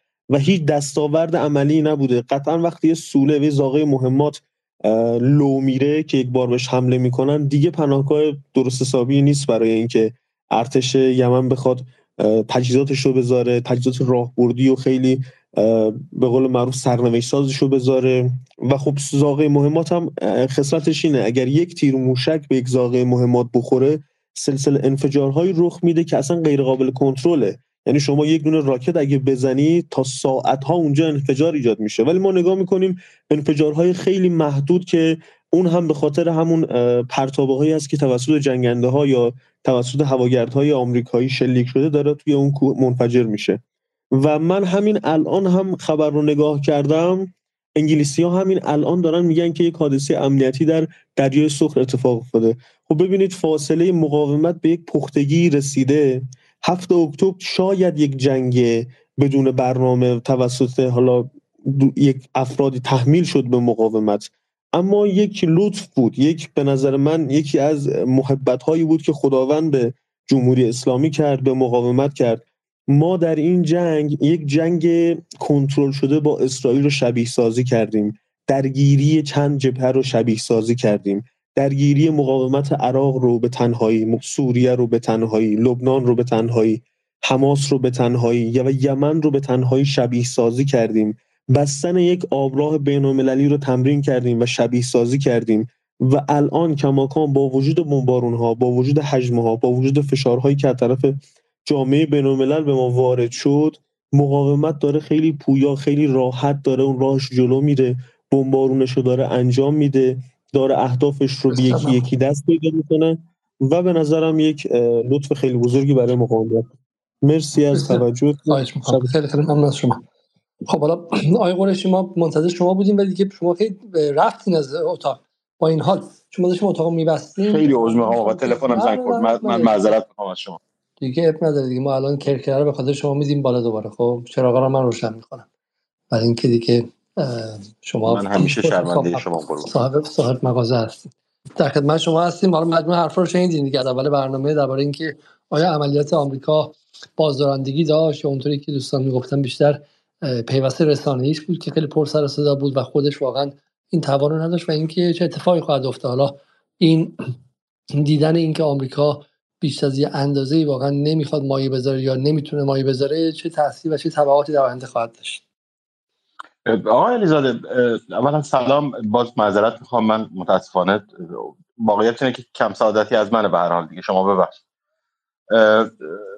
اینکه اینکه آمریکا خودش باور داره که می‌تونه بازدارندگی ایجاد بکنه این خودش دیگه محل شک شده. یعنی آمریکا تو وضعیتی از هفت اکتبر تا امروز تو وضعیتی گرفتار شده که هر ضرب العجلی میده هر تهدیدی که می‌کنه خب برخلاف سابقه یعنی سابقا آمریکا به هر یک قدرت بلا منازع بود که وقتی تهدید می‌کرد واقعا طرف های نزاع حساب کتاب می‌کردن تهدیدهای آمریکا رو. ولی خب از هفت اکتبر می‌بینیم که آمریکا هر جایی که تهدید کرده هیچ اتفاق خاصی نیفتاده. روی حساب من بعید می‌دانم. تو خود آمریکا کسی کارشناسی و تو خود بدنه کارشناسی پنتاگون وزارت خارجه باور به این داشته باشن که این ایجاد بازدارندگی می‌کنه.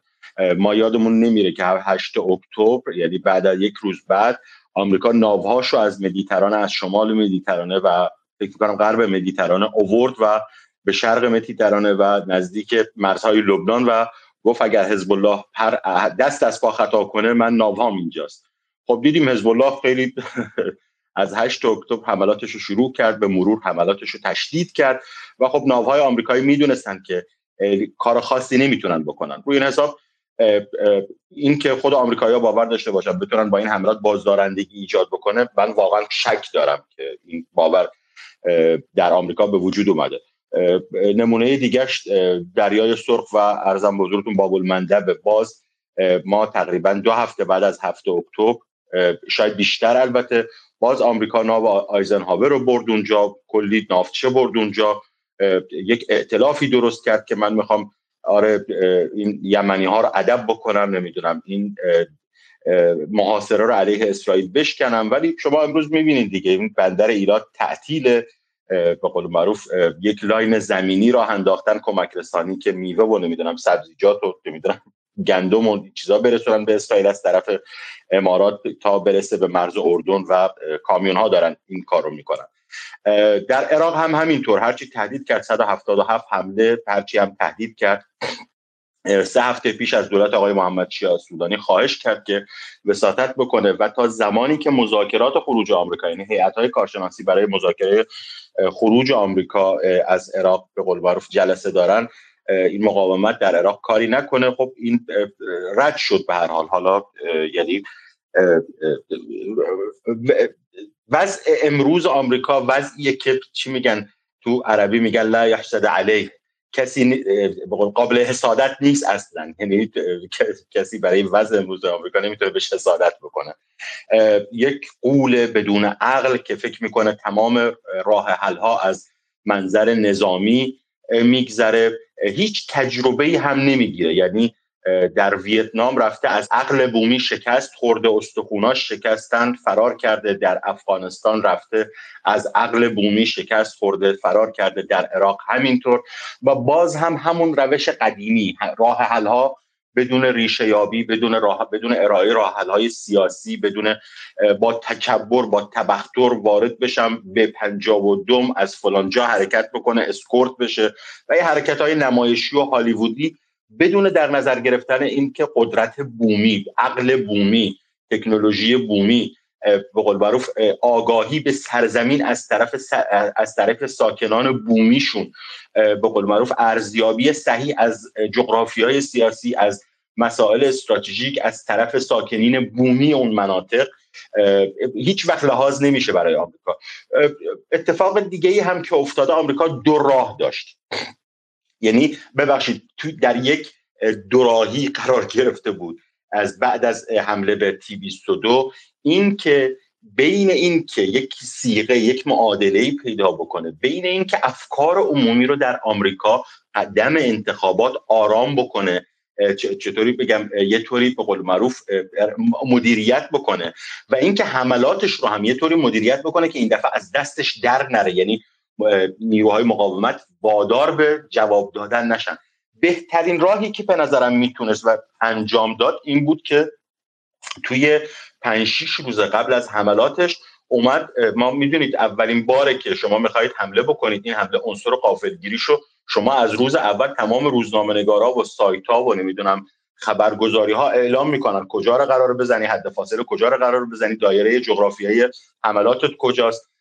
می‌دونید یعنی به نظرم این سیغه بهترین سیغه بود که کلی به قول معروف هالیوودیش بکنه و هواپیما از آمریکا بلند بشه و سوخت رسانا باهاش بلند بشن سه قاره رو طی بکنن بیان مثلا بمباران بکنن و برگردن و تو اعلام هم بکنی. یعنی مرتب بگی که آره من می‌خوام بزنم اهدافم یک دو سه تا ده این اهداف منم خب به هر حال این عنصر قافلگیری رو خودخواسته به قول معروف از خودش گرفت به خاطر اینکه می‌دونست اگر بنا به این باشه که حملات برای برای محور مقاومت. چنان دردناک باشن. به هر حال اونها هم افکار عمومی و مسائلی که درون کشورهای خودشون دارن باعث میشه که اونها هم جواب دردناکی بدن. و این انتقام و انتقامگیری یک چرخه رو ایجاد می‌کنه که ممکنه منطقه واقعا به سمت یک جنگ فراگیر خیلی جدی حرکت بکنه که سه ماه آمریکا پریز کرده ازش. هیچ وقت یادمون نمیره. بعد از هفته اکتبر این سیقه مت... این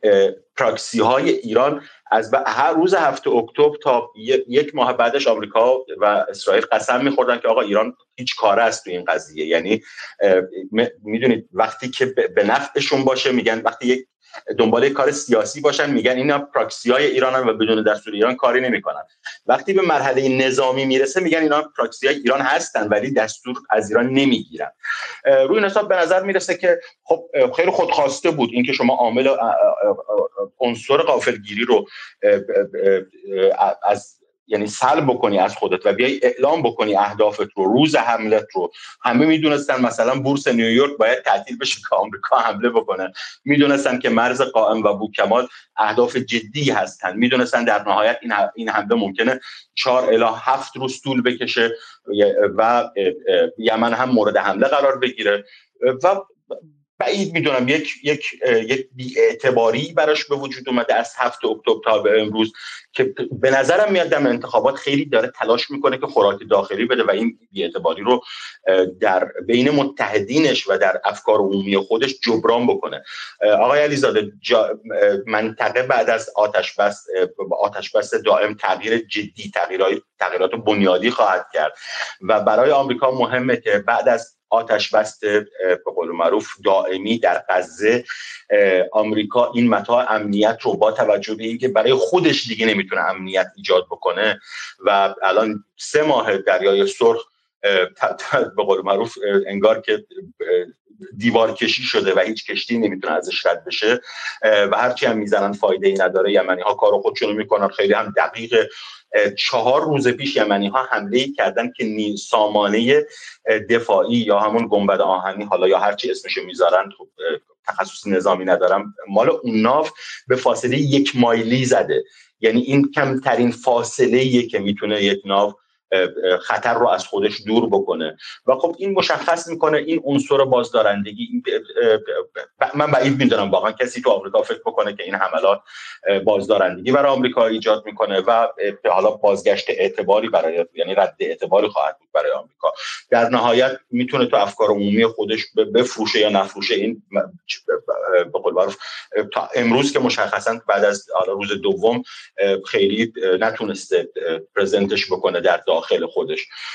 ولی از اینکه واقعیت میدانی رو مناسبات به طور راهبردی بخواد در منطقه اتفاق خاصی بیفته من خیلی بعید می‌دونم به نظرم خیلی هم مثل من فکر نمی کنن که اتفاق خاصی یک آمریکا یک پیروزی استراتژی یک, یک درس مهمی به حزب الله به انصار الله و به عراق و به ایران خواهد داد که اینا به قول معروف حواسشون باشه به رفتار خودشون و از این به بعد بچه های خوبی باشن. نه اینطوری نخواهد بود به نظرم این اتفاق نخواهد افتاد و آمریکا هنوز این یعنی در آینده هم این تنگنای در غرب آسیا و این سعود محور ایران و متحدین ایران رو یک چالش جدی و راه حلی هم براش نداشته باشه الا با تفاهمات مستقیم با خود ایران و متحدین ایران. ببخشید آقای طولانی نه نه اقتدار خیلی خیلی استفاده کردم و خیلی ممنون. حالا اون بحث عقل بومی هم خیلی بنظرم صورت بندی قشنگی بود. حالا یه سوالی برای من میمونه. حالا من دیگه اتاق می‌خوام ببندیم. ولی اگر دوستانی می‌تونن جواب بدن دستشون بالا ببرن تو همین دوستانی که بالا هستن. چون بالاخره با فهمی که ماها که حالا واقعا هیچ کاره هستیم. این بازی رو از بیرون نگاه می‌کنیم دیگه. حالا با تحلیل بهتر با تحلیل بدتر یکی اون اشتباه بیشتری می‌کنه یکی کمتر می‌کنه ولی بالاخره آدمایی هستیم که از بیرون بدون اطلاعاتی که خب اونایی که اطلاع دارن اصلا تو فضای عمومی تحلیلگر نیستن. میگم به شما بگم. هر کی به شما بگه من اطلاع دقیق دارم دروغ میگه. چون نه فقط حالا ایران و روسیه خانم نصرآبادی حرف جالبی زد که گفت رابطهشون فقط ناخی کوه یخ حالشون به خاطر شکل حکومتشون که دموکراتیک به معنی غربی نیستن. ولی خود آمریکا هم وقتی مسائل نظامی اینا می‌رسه اصلا چیزی نیست مثلا تو نیویورک تایمز بیاد چاپ کنه. اینا مسائل سریه و هیچ دولتی از قدرت دولت های دیگه واقعا و هیچ مردمی از قدرت دولت ها با خبر نیستش. خب و همین ولی ماها که میگم بدون اطلاعات خاصی و با همین خوندن توییتر و بی بی سی و اخبار منبع باز می‌تونستیم ببینیم که آقا آمریکا در مقامی نیست که بخواد جنگ با ایران رو آغاز کنه. خب بالاخره هم واضح بود دیگه که این نمی‌تونه یا جنگ گسترده تبدیل شه و غیره. سوالی که برای من مطرحه این که ما یک جایی در ایران به این تهدیدهای آمریکا جواب داد و به قول معروف از پخ کردن آمریکا ترسید و اون هم بازار ایران بود. حالا خیلی معتقدن که بازار دروغ نمیگه قیمت دلار دروغ نمیگه و غیره. سوال من که چرا بحث تهدیدهای آمریکا در این چند روز جهش قیمتی دلار اتفاق افتاد؟ یعنی چه چیزیه در ایران؟ کدوم نهاد کدوم نیروی اجتماعی کدوم نیروی اقتصادی کدوم جناح سرمایه داری کدوم بخش از دولت بخش حکومت. از این تهدید آمریکا چنان نگران شده بود نگران خروج سرمایه شده بود. چه مکانیزم هایی هست که یه تهدید آمریکا که ما الان بعد پنج روزیم چقدر تو خالی بود و چقدر ضعیف بود و میگم ماها تو اتاق space توییتریمون می‌تونیم این خالی بودن رو ببینیم. چرا باید بازار به این شکل بهش جواب بده؟ اگه کسی واقعا برای این جواب داشته آقا من یه صحبتی بکنم. بفرمایید. من فکر می‌کنم بازار ایران یا یه سری اکانت های کلاب هاوسی ما رو نگاه می‌کنه و براش مهمه یا به قول معروف شبکه ایران اینترنشنال زیاد نگاه می‌کنه. واقعیتش من به نتیجه نمی‌رسم. من همین دارم میگم. آره دقیقا دقیقا برعکس ما رو کمتر نگاه می‌کنه. چون ما رو نگاه می‌کرد یه مقدار دلش قرصتر بود. به نظر که بیشتر ایران اینترنشنال نگاه می‌کنه و به اون به اون تهدیدها واکنش داده و در صورت این قضیه مهمیه دیگه که آمریکا نتونست به شکل ایران رو بزنه نتونست حتی متحدان ایران رو در منطقه بهشون ضربه جدی وارد کنه. اما یک مقدار واقعا به به ثبات روانی اقتصادی ایرانی ها ضربه زد تو این پنج روز. حالا این کار ببین ببین آقای علیزاده من خیلی کوتاه خیلی عذر می‌خوام شاید بدون اجازه هم وارد شدم. خیلی خیلی سریع. ببین ب... ب... من واقعیت سرشته اقتصادی ندارم ولی خب توی این سه ماه توی این سه ماه خیلی راحت میشه. ببینید شما بحث دریای سرخ به شدت متحدین آمریکا در اروپا رو تحت فشار گذاشته. شما فکرتو بکن دایره درگیری با ایران سه تا چهار تا دریا رو درگیر بکنه و 50 درصد اقتصاد دنیا رو دچار چالش بکنه. من کاری ندارم که چقدر از این اقتصاد چند درصد از این 50 درصد گرفتار میشه یا آسیب می‌خوره. ولی شما ببینید تو این منطقه وقتی 34 درصد از اقتصاد دنیا از باب المندب و دریای سرخ و کانال سوئز میگذره 18 درصد 17 نمی‌دونم 18 تا 20 درصد از انرژی جهان از تنگه هرمز میگذره. و شما با به قول معروف با قدرتمندترین کشور توی این منطقه بخوای وارد جدل بشی وارد جدال بشی جدال نظامی اون هم پرده برداری کرده که آقا شما که قبلا میخندیدید اگر من می‌گفتم تنگه هرمز رو می‌تونم ببندم الان ببینید متحد من که ضعیفتر از منم هست می‌تونه تنگه باب المندب رو ببنده. این پرده برداری خیلی مشخص می‌کنه که هر آب هر حال درست سیاست مدار حرف و مف می‌زنن. ولی تو کشور ساختارمندی مثل آمریکا در نهایت این پنتاگون و وزارت امور خارجه و به قول وزارت اقتصادشه که حرف نهایی رو می‌زنه. اینکه فلان سناتور نمی‌دونم چی میگه حمله بکنید اتم بزنید به ایران تا اینکه یک نظامی یک ژنرال بیاد برآورد بکنه که ما ایران می‌تونه مثلا تا چهار ماه پنج ماه تنگه هرمز رو ببنده. همونطور که حوثی‌ها سه ماه بستنش اگر حوثی‌ها سه ماه می‌تونن باب المندب رو ببندن پس ایران حتما می‌تونه 6 7 ماه ببنده تنگه هرمز رو. اون تعیین کننده است. و متاسفانه ما ما متاسفانه اصلا اینا رو لحاظ نمی کنیم یعنی هنوز با عقل پس پیشا 2003 که آمریکا فعال مایشا آمریکا اگر بخواد تعطیل می‌کنه دنیا رو آمریکا قدرتش نمی‌دونم الکترونیک کار الکترونیکی می‌کنه تمام نمی‌دونم برق یک کشور رو قطع می‌کنه. هنوز اونطوری داریم برآورد می‌کنیم آمریکا رو.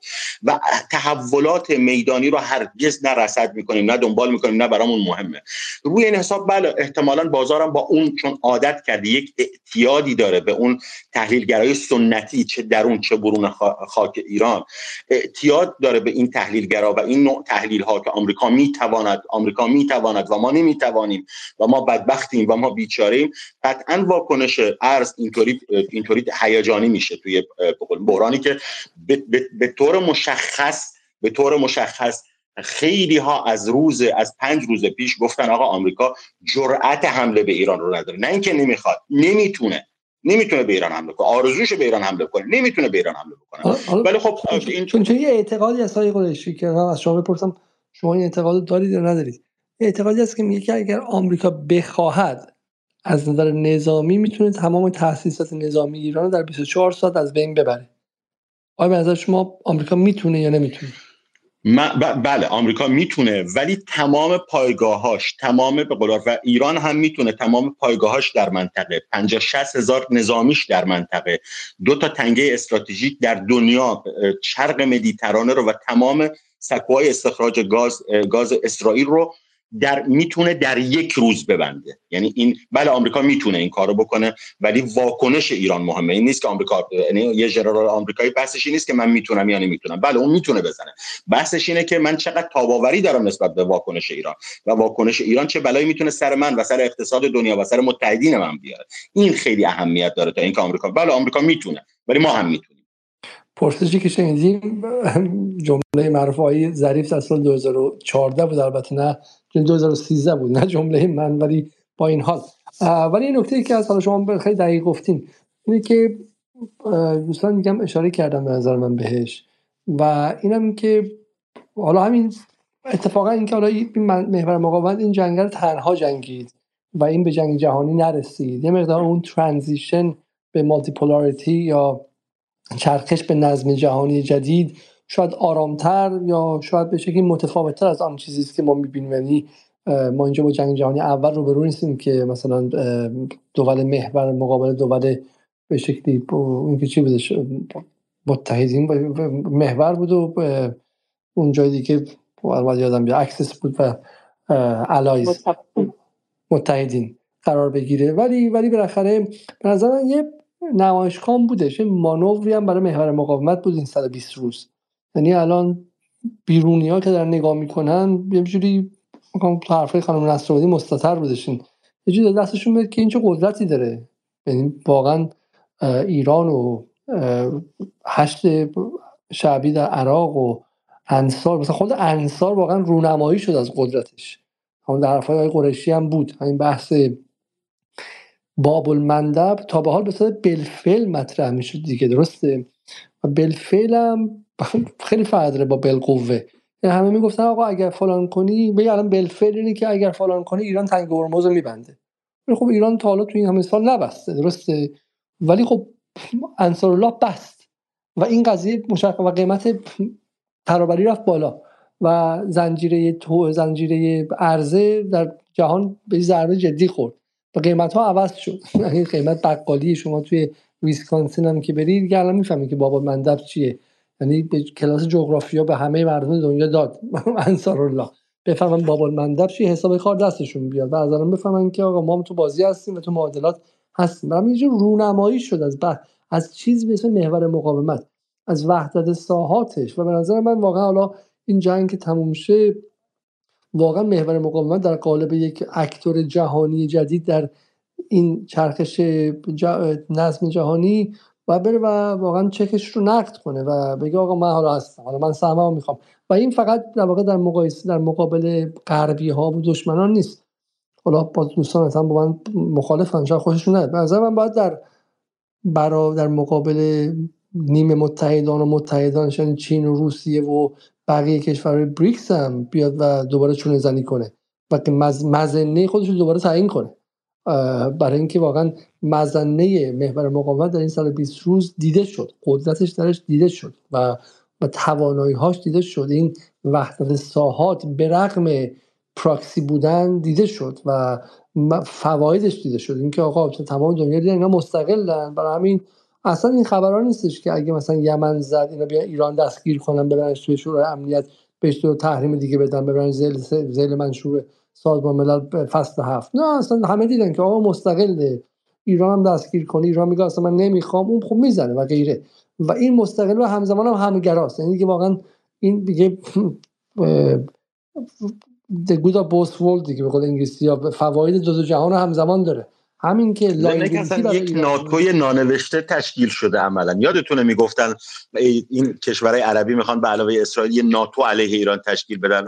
عملا یک ناتوی علیه به علیه یعنی کشورهای که می‌خوان تو منطقه دست درازی بکنن تشکیل شد خود به خود. درست حالا نوشته نشده قراردادی نیست ولی یک اتحاد پرده برداری شد ازش که هر هر طرفش خطری براش ایجاد بشه تمام اطراف وارد عمل میشه. دقیقا. و به همون شکل هم که اینا رونمایی شد ازشون ضعف های آمریکا هم رونمایی شد ضعف اسرائیل هم رونمایی شد. و حالا مثل همه چیزهای دیگه همه اتفاقات سنگین دیگه تروماها اتفاقات بزرگ ایونت ها رخدادها این زمان می‌خواد که اینها درونی بشه و جا بیفته. یعنی شما یه موقع که تصادفی کردی الان گرمی. بعد تا دو روز دیگه می‌فهمی چه بلای سرت اومده. یا اتفاق خوبی افتاده زمان طول می‌کشه. و این اتفاقی که واقعا افتاده در منطقه به عنوان در واقع در اذهان و در عقول درونی خواهد شد و در معادلات منعکس خواهد شد و به نظر من واقعا دنیا بعد از هفته اکتبر دنیای متفاوتی خواهد هفته اکتبر و تبعات بعدش. هفته اکتبر و این پایداری 120 روزه بعدش. خب حالا خیلی از این روزها ما تو همین اتاقا ناامید بودیم غمگین بودیم فکر می‌کردیم که صبر استراتژیک زیاده کمه و غیره. ولی به نظر من برای اینکه ببینیم که صبر استراتژیک ایران جواب داده نداده واقعا به همین عملیات آمریکا نگاه کنیم و توانش. واقعا عملیاتی که ایران تو اربیل کرد رو خب اپوزیسیون مسخره می‌کرد اربیل مسخره می‌کرد. میگه الان با با ذره‌بین و بگید ببینید که معنی عملیات ایران چی بوده. ولی الان عملیات آمریکا تو عراق شما ببینید. خب معنیش چی بوده؟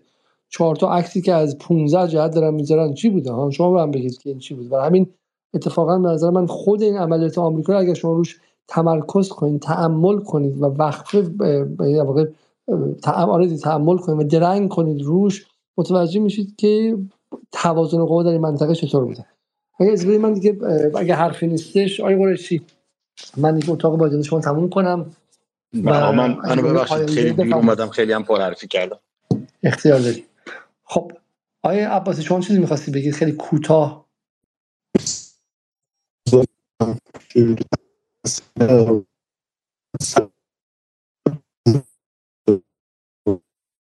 شخص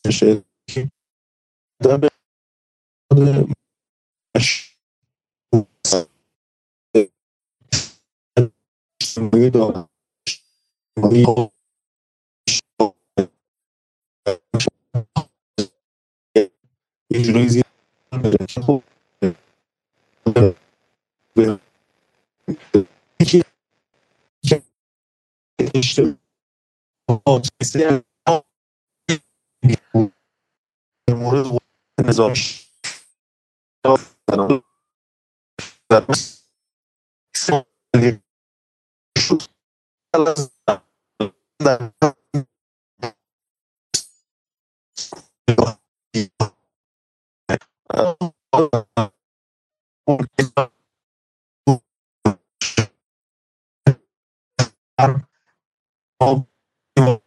هر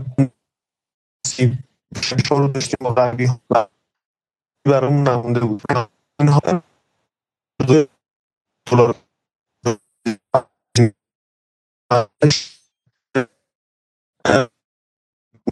تحویل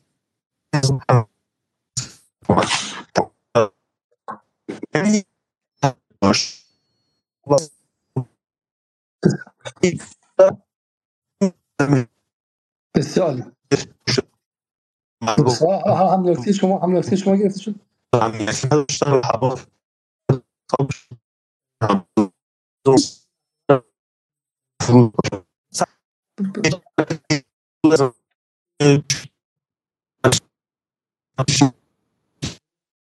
ببخشید من شما دیگه متوجه شدم. صداتون قطع و وصل میشه ولی متاسفانه که بیشتر از این نمیشه. ولی اصل حرفتون حرف درستی و معتقدیم در واقع این نشون میده که این قدرت نظامی حرف خیلی جالبی هم هستش که این قدرت نظامی در نهایت در نهایت باید همراه با اعتماد عمومی باشه. من چون دوستان اعتراض کردن که صدای شما قطع وصل میشه ولی فقط تکرار کنم ایشون معتقدن که اعتماد عمومی پایین اومده برای همین حتی اگر شما بمب اتم داشته باشید جامعه بهش کار نداره و معتقده که تو در دفعات قبل از من حمایت نکردی قیمت دلار رفته بالا چند تا جهش بوده سر این اسد گفتی که زدم نزدی به هواپیما گفتی فلان فلان. در مجموع این رابطه اعتماد دو طرفه نیست. این ماها بخاطرش هم به شکلی نگاهمون به خود میدان و میدان رو به صورت عینی نگاه می‌کنیم. مثلا کاری نداریم. صدا سیما چی بگه؟ ما میدان رو با صدا سیما قضاوت نمی‌کنیم. خیلی از کسایی که توی اتاق هستن میلیتاریستن. روزنامه های غربی و اسرائیلی و عربی رو غیره رو می‌خونن و می‌دونن که واقعا میدان چند مرد حلاجه. ولی ولی جامعه و بازار و غیره بر اساس تجربهش از این سال هاست و اعتماد کم شده. حرف آقای رضا عباسی بود. بسیاری. خیلی خیلی ممنون از اینکه تا این لحظه کنار ما بودیم. دو سال 52 دقیقه هم هستش که ما هستیم. من فکر که اتاق خیلی خیلی کوچیک‌تر باشه.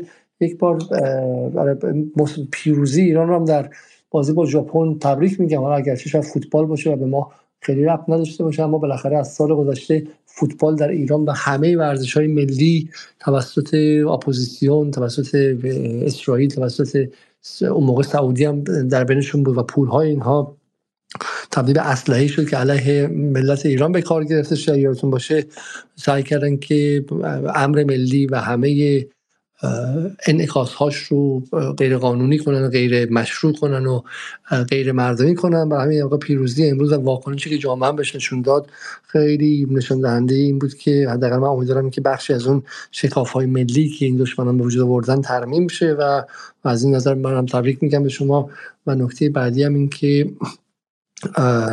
فردا شب برنامه بسیار جالبی داریم توصیه می‌کنم ببینید و این برنامه عمیق‌تریه یه بخشش حالا نظری و تئوری که توسط دکتر احسان فرزانه که دکترای علوم سیاسی دانشگاه تهران گرفته و داره در واقع ریشه هایی رو میگه که چی شد که بخشی از جامعه ایران به نادیده انگاشتن نسل فلسطین رفت. چون چه بخوایم چه نخوایم نسل که اغلب ملت های جنوب جهانی باش همدلی کرده و در کنارش ایستاده.